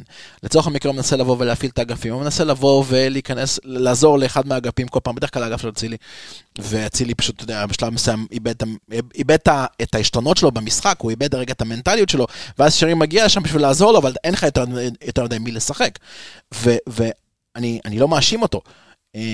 וכמה פעמים, אגב, שרי הגיע למצב של חצי ביתה, בדרך כלל במצבים שהוא מניף כבר את הרגל, אתה רואה שהוא מאסס בביתה הזאת, כי הוא אומר לעצמו, אוקיי, ייכנס, לא ייכנס, ואם זו ייכנס, אני מבזבז פה מצב כרגע. אז אולי עדיף למסור עוד, אולי עדיף לחזור אחורה, וכל מיני דברים כאלה, וחבל. כששחקן מתחיל לחשוב על הדברים האלה, בטח שחקן עם ביתה כמו שרי, זה בדרך כלל לא הופך להיות טוב.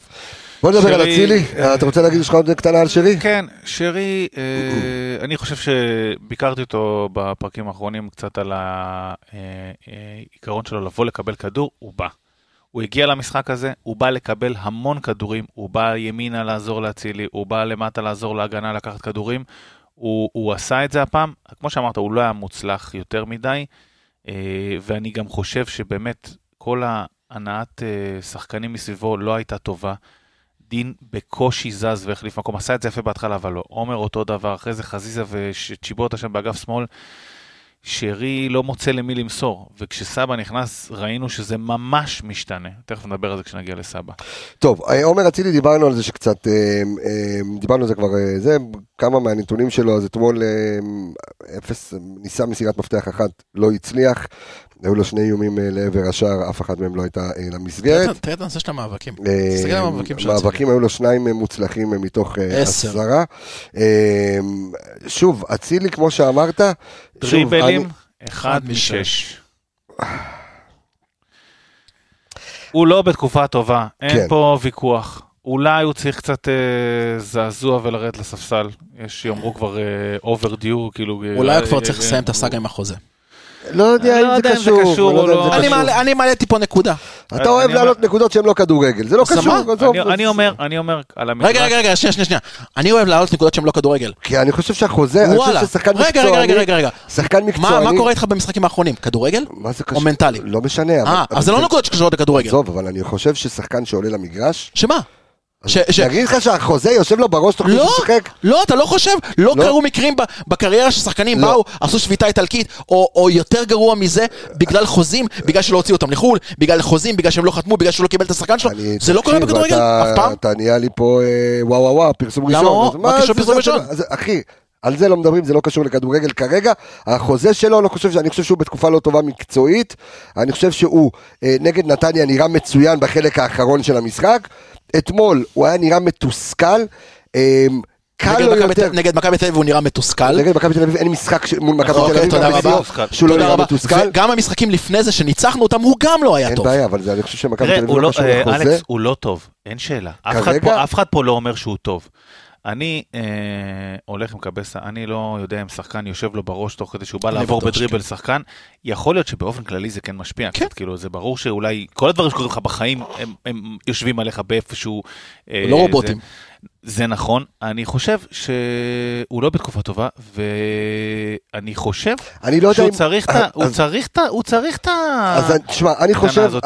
ברק בינתיים הולך איתו עם הגזר, משאיר אותו בהרכב, מכניס אותו וזה, צריך אולי טיפה את המקל, לא בקטע אגרסיבי מדי. אז אני חושב שהצילי לא בתקופה טובה, לא בגלל שהוא לא בתקופה טובה, או שהערך שלו כשחקן ירד, אני חושב שהצילי, מפאת הציוותים והשינויים, ורז מאיר, וסונגרן, ושרי, אני חושב שהוא מושפע מכל הדברים הללו, והוא, לא, אני לא... אתה מוציא את הבעיה ממנו? לא, אז אני לא מוציא את הבעיה ממנו, אני אומר שהבעיה שלו היא לאו דווקא ברמת הכדורגל, אני גם לא חושב שיש כאן עניין מנטלי של חוזה או לא חוזה, אני חושב שעומר אצילי, קל מאוד, כפי שאמרת בהתחלה, לתסכל אותו במשחק עצמו, בסדר? נכון. כי... עומר אצילי זה סופרסטאר של כדורגל, זה אחד הווינרים ואחד האנשים שהם הכי רעים במובן הטוב של המילה, הוא קילר, ואני חושב שהוא נמצא, שהוא, לא, ממש לא נחל עבד דעתו, אתה רואה שלהפך, הוא כרגע מאוד קל לתסכל אותו, אז הוא במשחק עצמו, הוא צריך לנשום עמוק, ואני חושב שאו פתרון אחד, כמו שאמר זיו, זה להפוך לסופרסאב, אוקיי? יכול להיות, שהוא צריך להפוך רגע לסופר סאב כדי להביא את הערך מהספסל, ואז לתת את הקילריות שלו כמו שהוא היה בהתחלה, או... וגם כדי להוציא אותו מהמעגל הזה שנכנס אליו. בדיוק. יש פתרון אחר, אבל נדבר עליו כשנגיע לקריית שמונה. והציוות, ויכול להיות שאולי בציוותים שונים, אנחנו נראה אותו זה הפתרון טוב שלנו. יותר, ויכול להיות שאם עכשיו שירי לצורך העניין שהוא בתקופה לא טובה, ופתאום אתה תשים את סבא 10, את סבא 10, והצילי ישחק עם סבא, פתאום אתה תקבל שני כוכבים שמפרקים לך את המגרש. אין לדעת, תכף נתכונן לקריית שמונה. בוא נדבר על... דין דוד, האחרון מבין לפני המחליפים? אז אני, אז קודם כל... חזיזה בעצם, לא. חזיזה דיברנו עליו כמגן. בוא נדבר רגע על הפתרונות באמצע, כי בוא נדבר אם כבר אמצע, על מחמוד ג'אבר, שזה מבחינתך, עכשיו שהוא קשור, אתה אומר זה, אני מכניס אותו בנקר להרכב. תלוי בכושר שלו, בכושר שלו. אתה יודע, בדיוק, תלוי בכמה דקות יכול לסחוב עכשיו, בטח לא, יש משחק עוד יומיים. אז אתה אומר, אתה לא פותח איתו, זה לוז קצת בעייתי, אבל אתה מדבר על קריית שמונה, בוא נדבר על צ'יבוטה. צ'יבוטה... ששיחק כמעט כל המשחק, 68 דקות. צ'יבוטה נכנע, נכון, כן, כך. 68 דקות, היחיד דרך אגב, אפרופו יגידו מה שיגידו, היחיד אתמול, ונכון, ולפעמים הוא מנסה, או שהוא ניסה את הוולה הזה מקיבינימט, שעוד שהכדור, שהוא הניף את הרגל, כבר ידענו... תרגיל אגב, זה תרגיל שהוא אמור להניף. תל אביב, בדרבי, כן? לא, אבל הוא אמור להניף משם את הרגל. אבל דרך אגב, יאמר לזכותו, שהיחיד בקבוצה, שניסה שתי מסירות מפתח, והצליח בשתי מסירות מפתח. יצר שני מצבים, שזה היחיד שעשה את זה שירי, כל השאר מאוד נמוך. גם הוא, אני בדיוק חפש פה את הנתון על הדריבלים, לראות איפה הוא, שני דריבלים אבל, אפס מוצלחים. זאת אומרת, הוא לא... הוא עבד על הקו, הוא לא עבד נכון עם קורנו. זה בטוח, הוא לא עבד נכון עם קורנו, זה בטוח. וגם הוא נפל שם קצת... לא עבד נכון עם חזיזה ולא עבד עם קורנו טוב, כן. אז משהו שם קצת חורק, אתה יודע, הוא לא הצליח להביא את עצמו. ושוב אני אומר, קורצקי עשה עבודה טובה, בכל הזמן לדחוף אותנו הצידה. אני זורק רגע לאוויר, ותכף כשאנחנו מתכונן לקריית שמונה, אנחנו נדבר על זה, שאתה שם את צ'יבוטה, שהוא שחקן לרגל, זה כדור לרגל, זה דריבל, ואתה פעם אחת עם חזיזה כמגן, ופעם אחת שאתה עם קורנו כמגן, אז זה יותר מדי דריבלים על אגף אחד, אז... נכון, אמרתי, לא הסתדר לו טוב עם חזיזה, כי שניהם עושים כמעט אותו דבר, והולכים לאותו מקום. לא הסתדר לו טוב עם קורנו, כי קורנו לא קיבל החלטות חכמות, ושוב, אלכס צודק, אנחנו כאילו כל פעם מוציאים את הבעיה מהשחקן עצמו, אז גם הוא לא היה טוב. בואו לא נתווכח, לא נברח מזה, אבל במעט שהוא כן עשה, וכאילו כזה, את הבלגן הזה שאתה מצפה ממנו שיביא, הוא עשה, יצר שני מצבים, עוד פעם, היחיד בקבוצה, יחד עם שרי, שתי מסירות מפתח, הוציא קצת מעצמו. אתה רצת מהר מאוד לדין דוד, אבל אני חייב לעצור אותך עם קשר דווקא די חדש שהגיע אלינו. לא, כי הלכתי לפי לא מחליפים. אני פשוט רוצה לדבר על המחליפים ביחד, כמה הם נתנו ביחד. אז אני אגיד לך מה, כי המחליפים אתמול, מה שברק בכר עשה, הייתה שם איזושהי אמירה. עכשיו, אתה כדי לא להרוג שחקנים, כאילו שחקן אחד הרגת בחילוף, בסדר? ברמה הנפשית, זה רץ. אבל אז אתה אומר, רגע, שנייה, אצילי לא טוב, אבו פאני לא טוב. את מי אני יוציא? עכשיו, היה נכון לעשות חילוף אחד, אוקיי? לא היה נכון לעשות, לדעמי, לא היה נכון לעשות טריפל חילוף. אממה, כמאמן, אתה חושב כאילו רחב יותר. ואתה אומר לעצמך, אם אני אעשה חילוף אחד, אז עוד אחד אני אאבד אותו, אתה יודע, ברמת החשק. ברמת הזה. ברמה זה לא אישי, זה קבוצתי. בדיוק, ואז שאתה עושה שלישיית חילופים, אז אתה אומר, חבר'ה, כולכם לא טובים. אתה עושה שלישיית חילופים, וזהו, ואז אתה גם לא הורג כביכול ברמה המנטלית, זאת אומרת חבר'ה, היום פחות טוב במשרד, ואז אתה עושה 4 חילופים כביכול יחסית מהירים. יש לך דבר אחד שאתה מתעלם ממנו, יש לך פעימות חילופים. מה זה קשור? אתה לא יכול להוצא, יש פחות פעימות. לא, נשארו לו אבל פעימות. לא, היה לך חילוף במחצית הראשונה. היה חילוף במחצית הראשונה שהוא לא היה על החצי, המחצית, חילוף במחצית לא נחשב פעימה, ואז היה לך 3, ואז לך עוד 1 ועוד 1. אם אתה היית עושה עכשיו, לא, אבל אם אתה היית עושה עכשיו חילוף 1 בלבד, אחרי זה אתה חייב לעשות דאבל חילוף כדי לעשות 50. אבל גם אם אתה עושה חילוף, אתה מוציא 2 שחקנים, אתה מוציא 3 שחקנים, אתה בא ואומר, חבר'ה, יום לא טוב במשרד. ברור. אז בואו אנחנו... אני חושב שזה היה לבעל שדר לכל הקבוצה, אתם לא טובים, אני עושה פה זה. שנית, בהתחלה זה לפני שהתחלנו להקליט, נראה לי כמו איזה מכת חשמל לקבוצה כזאת, לא רק בקטע שלא לשים משהו על מישהו אישי, אלא בכלל בקטע של לתת פה איזה מכת חשמל. ואני חושב שדיה סבא נכנס, וראינו את האיכויות שלו, זאת אומרת ברמה שהיא באמת די מטורפת.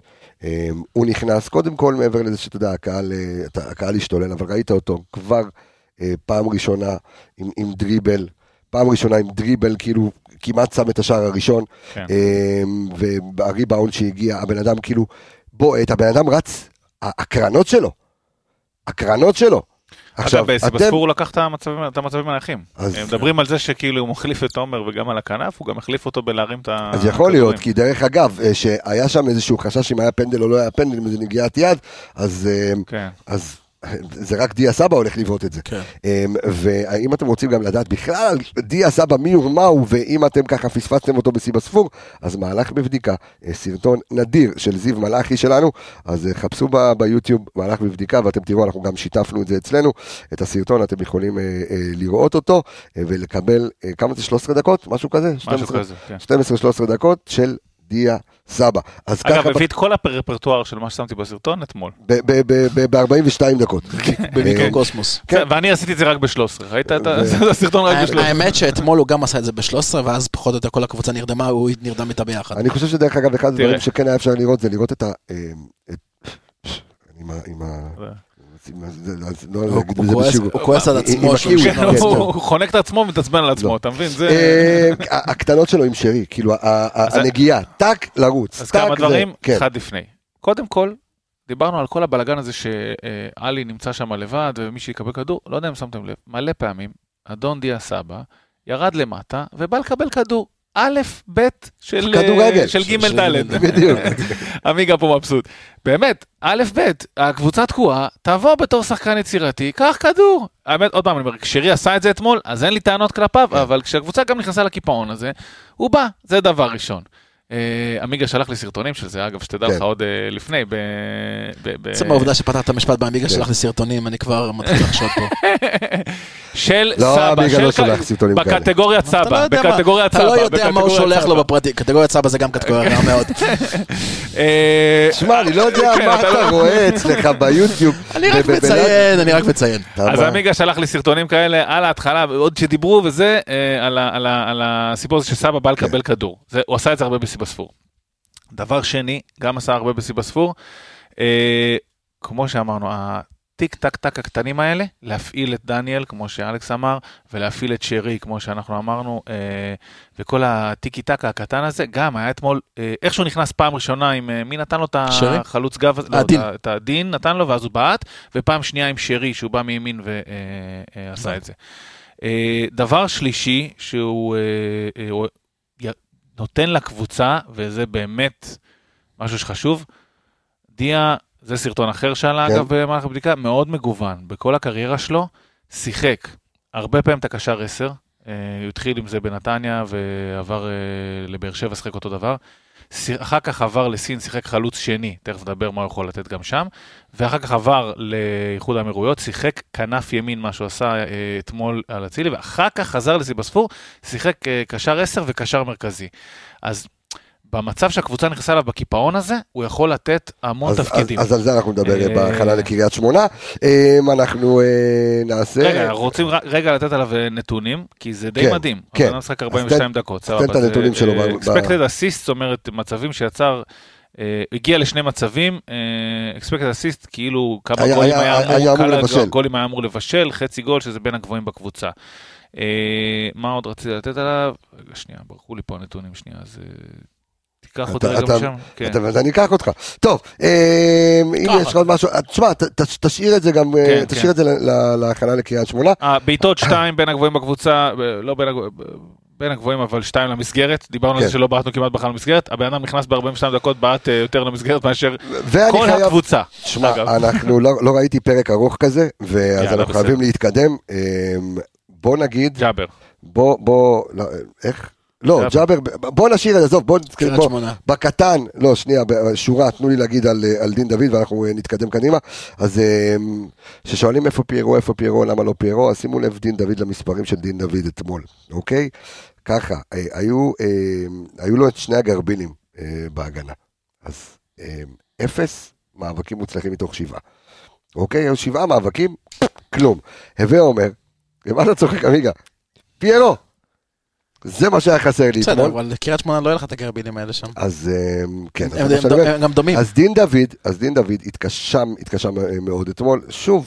3 בעיטות, אף אחת למסגרת, 4 נבדלים. כן. יום רגיל במשרד, מה שנקרא מבחינת דין דוד. לא, אבל שוב, אבל עדיין, גם לפני, תבין, לפני 3 משחקים דיברו עליו בפורמה טובה ומפקיע כל משחק, והנה, אין מה לעשות, משחק שתכלס היה אמור להיות עבור פירו, שלא היה בסגל, דין דוד. אני חייב מילה אחרונה על ג'אבר, פשוט אחלה, אחלה, אחלה תנועות לעומק, אחלה חילוצים. שחקן חכם מאוד. אחלה... שים את האוזניות. שומעים. אני למה דווקא את המילה אחלה כן, כן. למה אחלה לג'אבר? למה דווקא אחלה לג'אבר? זה בעברית, אחלה זה בעברית. XG בין הגבוהים בקבוצה, ששמע, הוא נכנס... הוא נכנס כמה? איזה דקה הוא נכנס, חבר'ה? איזה דקה הוא נכנס? הוא שיחק בטוטל 42 דקות, הוא נכנס ביחד עם סבא, כאילו. שיחק מחצית. מאבקים הגנתיים בין הגבוהים בקבוצה, יחסית שוב לדקות שהוא שיחק, 7, מאבקי אוויר 3, גם בין הגבוהים בקבוצה, הגנה עשה, נכנס, יצר מצבים, עשה תנועות עומק, דיברנו על זה, פשוט מדהימות, חסרות לנו מאוד מאוד מאוד תנועות העומק שלו. אוקיי, טוב, בואו נעבור עכשיו, אנחנו רוצים להתכונן לקריית שמונה, ואנחנו נעברר את זה כמובן עם פינת השופט שלנו. שלום לך, אור עמיגה, מה קורה? מה קורה? כן? כן, כן. כן. אלכס, נו, מה איתכם, הכל טוב? בסדר גמור. מצוין, אחי. אני כאילו, ממכם, מה5 דקות האלה, הבנתי פלוס מינוס את הלך המשחק, כי לא ראיתי כלום.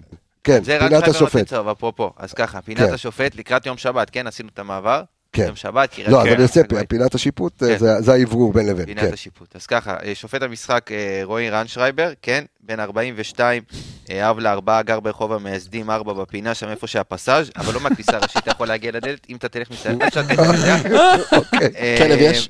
כלב לא, היה, מת, אחלה כלב. אז ככה, רן שרייבר, יש פה כמה דברים טובים. הוא שורק 22 עבירות למשחק, זה פלוס מינוס ממוצע אמצע טבלה בליגה של השופטים.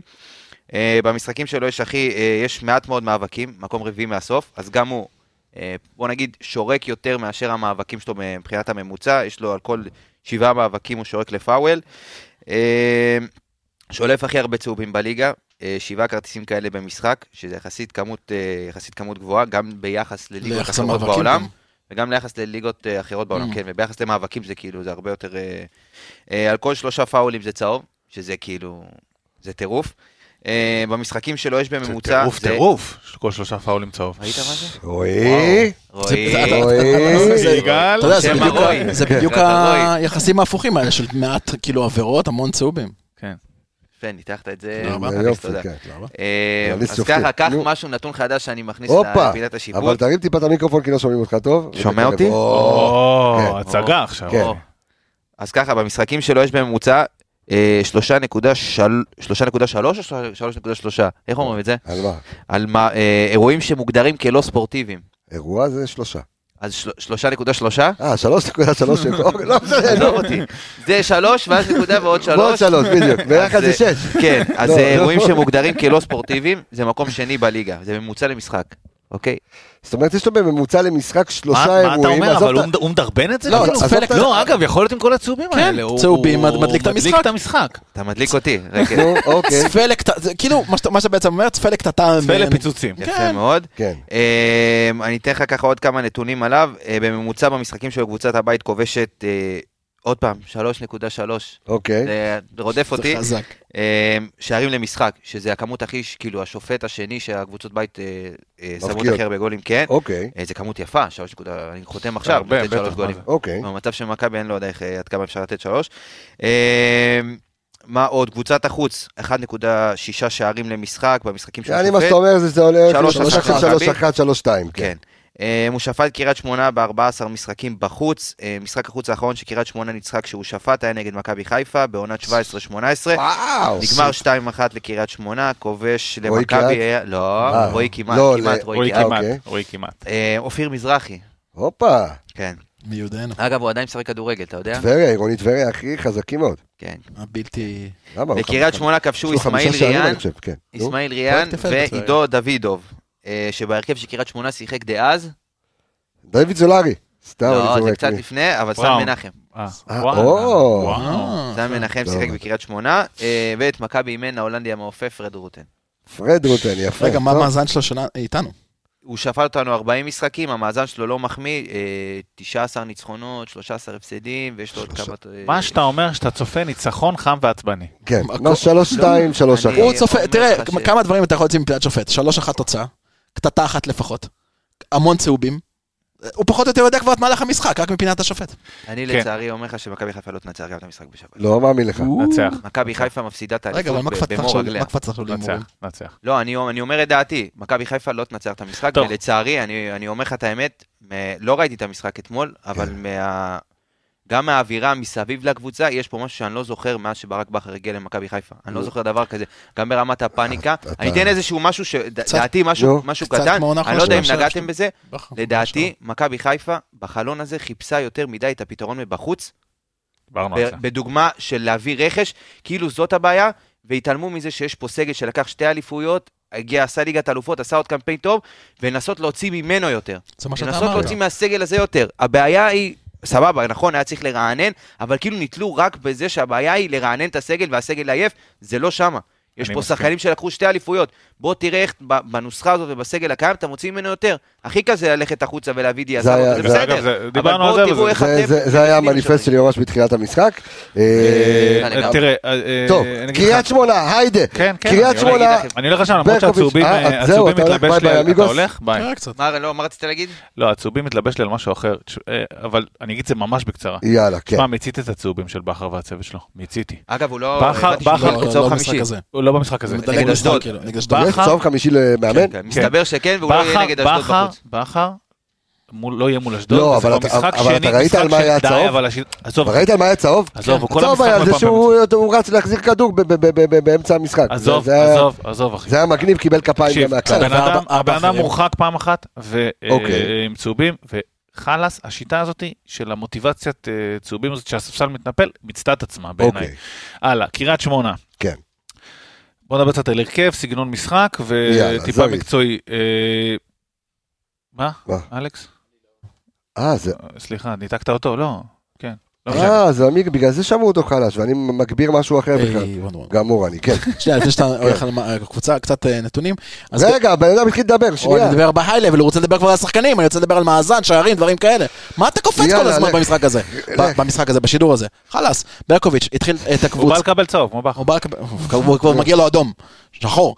עוד שאני נתן לך את הרזיות, יאללה, תשחרר, תשחרר, תתקדם. אבל אתה מקבל צהוב על בזבוזי זמן. בדיוק, ועל אכילת ראש, תתקדם, כן.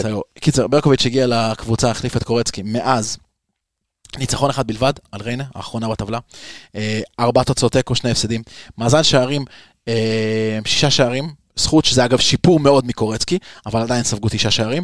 ניצחון, דיברנו על ניצחון על ריינה, מבחינת הקבוצה עצמה, ואנחנו דיברנו על זה קצת לפני השידור, ואני אתן אחר כך פתח לכיוון השחקנים, כן נראה שבמשחקים האחרונים הוא יותר מתחיל לשלוט בקבוצה, הוא מתחיל לכפות קצת יותר את המערכים שלו, שיטות המשחק שלו, יש כבר איזושהי תביעת יד של מאמן, הקלישה... לא, יש, אגב. יש, אבל זה קלישה עדיין. עכשיו אתה יכול לקחת את זה מפה. אז זהו, הסתכלתי על שני המשחקים האחרונים או 3, יש תביעת יד של מאמן, חייב לומר את האמת, הופתעתי כמה היא משמעותית. על אף כל, אתה יודע, הדחקות והזה שעושים עליו, מאמן, מחזיק את השחקנים. תשמע, הוא מאמן לא רע. הוא אימן גם בנס ציונה, עשה סך כל דברים יפים, יחסית, עוד פעם, הוא מאמן קבוצות של בנס ציונה, קריית שמונה, אתה יודע, הוא לא ייקח עכשיו אליפות, אבל זה. יש תביעת יד של מאמן, אז בואו נדבר רגע קצת. מערך 4-4-2 יעלום התקבעו עליו בשתי שני המשחקים האחרונים. אני תמיד אומר את זה, ואז מול חיפה כולם באים לנסות לעשות משהו אחר, אבל בסדר, בגדול זה מה שהוא עושה. רביעה אחורית, זיו מורגל משמאל, חבשי ובן שבת בלמים, ונועם כהן מימין. אמרת, דיברת קצת פיירו או משהו, חבשי ובן שבת חלשים, פיזית ומהירות ותיאום ביניהם. חלשים ברמה שאם פיירו יהיה שם, זה יהיה לא נעים. ועוד דבר. הם גם עובדים הרבה עם הידיים. כן. עובדים המון עם הידיים. אבל זה משחק לפיירו. עובדים הרבה עם הידיים. לא, זה טוב, אני אומר, ברמחת עבירות. חלשים מקבל, 1 ל-5 משחקים מקבל איזה אדום. לא, תשמע, הם חלשים. ככה, קישור, אוף מייסטר כקשר אחורי, הם משחקים 4-4-2 יעלום. לא יודע אם אמרתי או לא אמרתי, כן. אז אוף מייסטר אחורי, לוגסי משמאל, בראון בימין, וקיאט קדמי. מחליפים המון מקומות ביניהם, באמת בצורה יפה, נכנסים הרבה לאמצע לצופף, גם בהגנה וגם, כל הרביעייה הזאת, היעלום הזה עובד כיעלום חזק גם בהגנה וגם בהתקפה, שני חלוצים, שבירו ושקר, שבירו הוא הכתובת לכדורים האלה, שהם לפעמים ארוכים או מהירים, ואם שאלתם את עצמכם, מי בליגת העל נכנס להרבה יותר נבדלים מדין דוד? שקר. שבירו נכנס לנבדלים, אחי. בסדר, אבל כעובדים עליו על המהירות, ושנית, הוא מקבל כדור, שקר, הוא לא ממש חלוץ שני, הוא חלוץ שעול בורח לאגף הרבה פעמים, והוא ישר מקבל משבירו כדורים לאגף, זה אחד השאלות המשחק שלהם, שמי שמשלים את התנועה הזאת, שמאוד חסרה לנו, זה בראון קאט, נכנסים פנימה, ואז הכדור הולך פנימה קדימה, יוצא החוצה, ואז חוזר פנימה. דבר שבאמת, באמת, באמת, חסר גם לנו לפעמים. בניצחון היחיד שלהם, בסט המשחקים האחרונים נגד ריינה, בדיוק המהלך שתיארת היה, פעם אחת הוציאו את הכדור ללוגסי, שבא את הכדור והכדור נעדף. פעם ראשונה, אותו מהלך, 5 דקות לאחר מכן, בא וכניס. מה החסרונות של הדברים האלה, ומה אנחנו צריכים לתקוף? דברים שדיברנו שלא קרו המשחק, אבל בסדר. קודם כל, המערך בנוי לצופף באמצע כל היעלום הזה. ברגע שאתה הולך לאיזשהו צד אחד, ואז תיתן כדור מהיר לצד שני, שמעו, יש שם שטחים, באמת, להתפנק בהם, להתפנק, לרוץ, סבא, אצילי, שרי, חגיגה.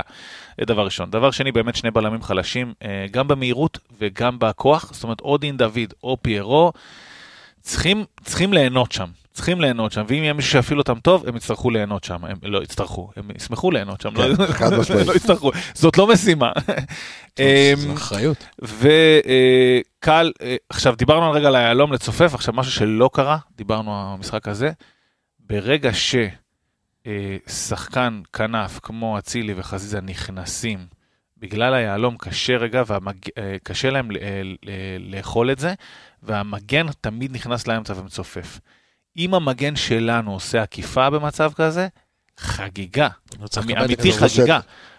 זה פשוט מפנה שם השטחים, חבל על הזמן. וחיסרון אחרון, מאוד קל, בדומה למה שעשו לנו קצת להפעיל לחץ על אלי, אז לבודד את האופמייסטר, כי הם עובדים מאוד רחב לפעמים כשהם תוקפים, ולהפעיל עליו לחץ, ביתר עשו את זה, אשדוד עשו את זה, אז יש עם מה לעבוד, ויש איך... אני חושב שכמעט סגל מלא, אלכס, במה... קח את מצבת השחקנים הנוכחית, תוציא החוצה בינתיים את סן מנחם, את אלי מוחמד ואת אבו פאני, שפחות נראה לי שהם יהיו קשיבים למשחק הזה. אלי, אחרי שעבר פגיעת ראש, אני לא חושב שיתנו לו, יש לך עוד תחליפים, יש לך גוני נאור, יש לך ג'אבר, יש לך זה, איך אתה עולה למשחק? קודם כל אני רוצה להגיד שהיסטורית, קבוצות ששחקות נגדנו יעלום בדרך כלל מקשות עלינו מאוד, באר שבע עשו את זה במשחק נגדנו בסמי עופר, במשחק האחרון. אלה הם את הכלים שיש לקריית שמונה, אבל... נכון, נכון. אבל השיטה תהיה... זהה. מבחינת ההרכב שלנו, אני חושב שאנחנו, אני הייתי רוצה לראות סוף סוף את ההרכב שאנחנו גם סוג של קיווינו לראות אותו נגד חדרה. כלומר, הקלאסים מאחורה עם שון וסק, עם קורנו וסונגרן בצדדים כמגינים, ולא שסונגרן מתחיל את המשחק הזה מהאמצע, אלא שהוא צמוד לקו, כמגן, בעיקר לאור העקיפות שאתה דיברת. אם אלי לא יכול להיות קשיר, אז צריך להיות גוני ביחד עם, סליחה, זה צריך להיות ג'אבר, אם הוא יכול להחזיק משחק. יחד עם פני או גוני, ואז ג'אבר להיכנס למחצית, אבל יש הבדל מאוד מאוד גדול שהם משחקים בצורה הזאת ביחד. תשמע, במצב קשירות הייתי הולך על גוני וג'אבר ביחד. גוני וג'אבר, כן, תשמע, עוד פעם, זה סימן שאלה מאוד גדול, כי טוב, תשלים את... קשירות, יומיים משחק, זה בדיוק הנקודה, מאוד קשה לקבוע הרכב אחרי ששחקת כאילו רק לפני יומיים. אני חושב שזה גם פעם ראשונה שאתה רואה אותו משחק כאילו באמת מספר דקות כזה ג'אבר מאז שחזר מפציעה, אז אני לא יודע עד כמה... כן, קשה, וגם עוד פעם, המשחק הוא עוד יומיים, זה בעיה, זה כאילו... ומקדימה הייתי רוצה לראות את סבא בתפקיד של שרי, את שרי בתפקיד של אצילי, חזיזה במקום שלו ופירו במידה וקשיר. אני הולך ככה, דילן וסק יעלו לדעתי, שעון נקבל עוד מנוחה קצת. לא לשכוח שאתה יודע, רק 5 זרים יכולים לשחק, אז... כי אנשים, אתה יודע, מתקיימים וקורנו ופיירו וזה וזה, ויש רק 5 זרים שיכולים לזה. אתה יודע מה, זה נקודה טובה, איבדתי את זה לרגע, נכון? אז אני כן חושב שהמגנים, אז מתחיל ככה, המגנים קורנו... זיו, קיבלת עשה זיו? כן. המגנים קורנו ודניאל, אז כנראה סק ושון. או דילן ושון. לא, דילן ושון, יש לי כבר 4 זרים. לא, דילן ושון. שון לא זר, על אף השם המאוד בינלאומי, הוא לא זר. אז אני הולך עם סק ושון, סבבה, זה הרביעה. גוני נאור לדעתי יפתח. אני חושב שאלי מוחמד גם יפתח, אני חושב ששירי ישחק. אגב, לא אמרת, פני ירד מהמשחק הזה אתמול פצוע. זאת אומרת, רגל עץ, אנחנו זוכרים את דין מקבל רגל עץ מפיירו, לא, אני אומר, במצבת הפצועים שדיברת, יש מצב שגם לא ילך את פני במשחק. וגם מה שאמרתי. וסבא מימין, פיירו באמצע, ודין דוד משמאל. סבא מימין? כן. שוב, תחזיז. אוקיי, אז בהרכב של זיו, השארת את אצילי ואת חזיזה בחוץ. כן. אוקיי. סבא, פיירו ושרי?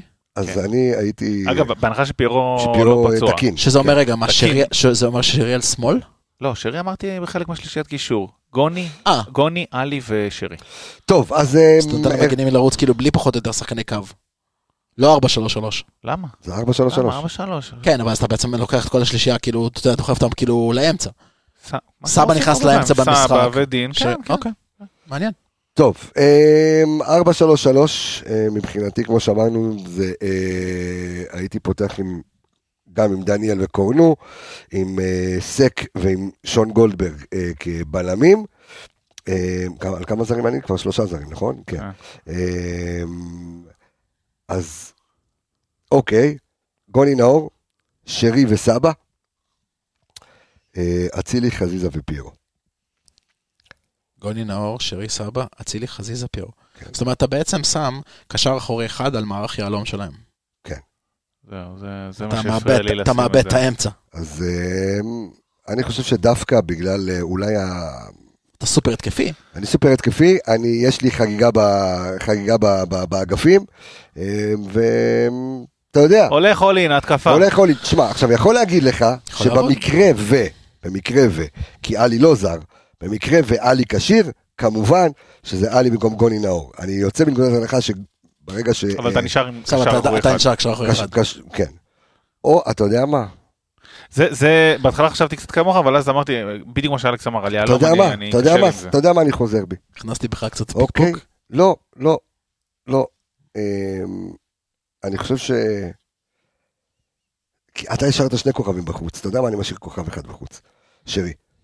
ואז נותן לסבא ולג'אבר. שאלה עם ג'אבר קשיר, תשמע, אם כן, גם אני הייתי שם, אבל עוד פעם, דקות ראשונות, יומיים אחרי, אני כאילו לא יודע. אבל יאללה, אני אלך איתך, ג'אבר. יאללה, אוקיי. טוב, אנחנו חייבים לסיים, ורגע לפני שאנחנו נסיים, ויש לנו את פינת ההימורים שלנו, אני רק רוצה להגיד לכם. הכי ארוך? מה? לא, היה יותר ארוך, אבל יש ארוכים, כן.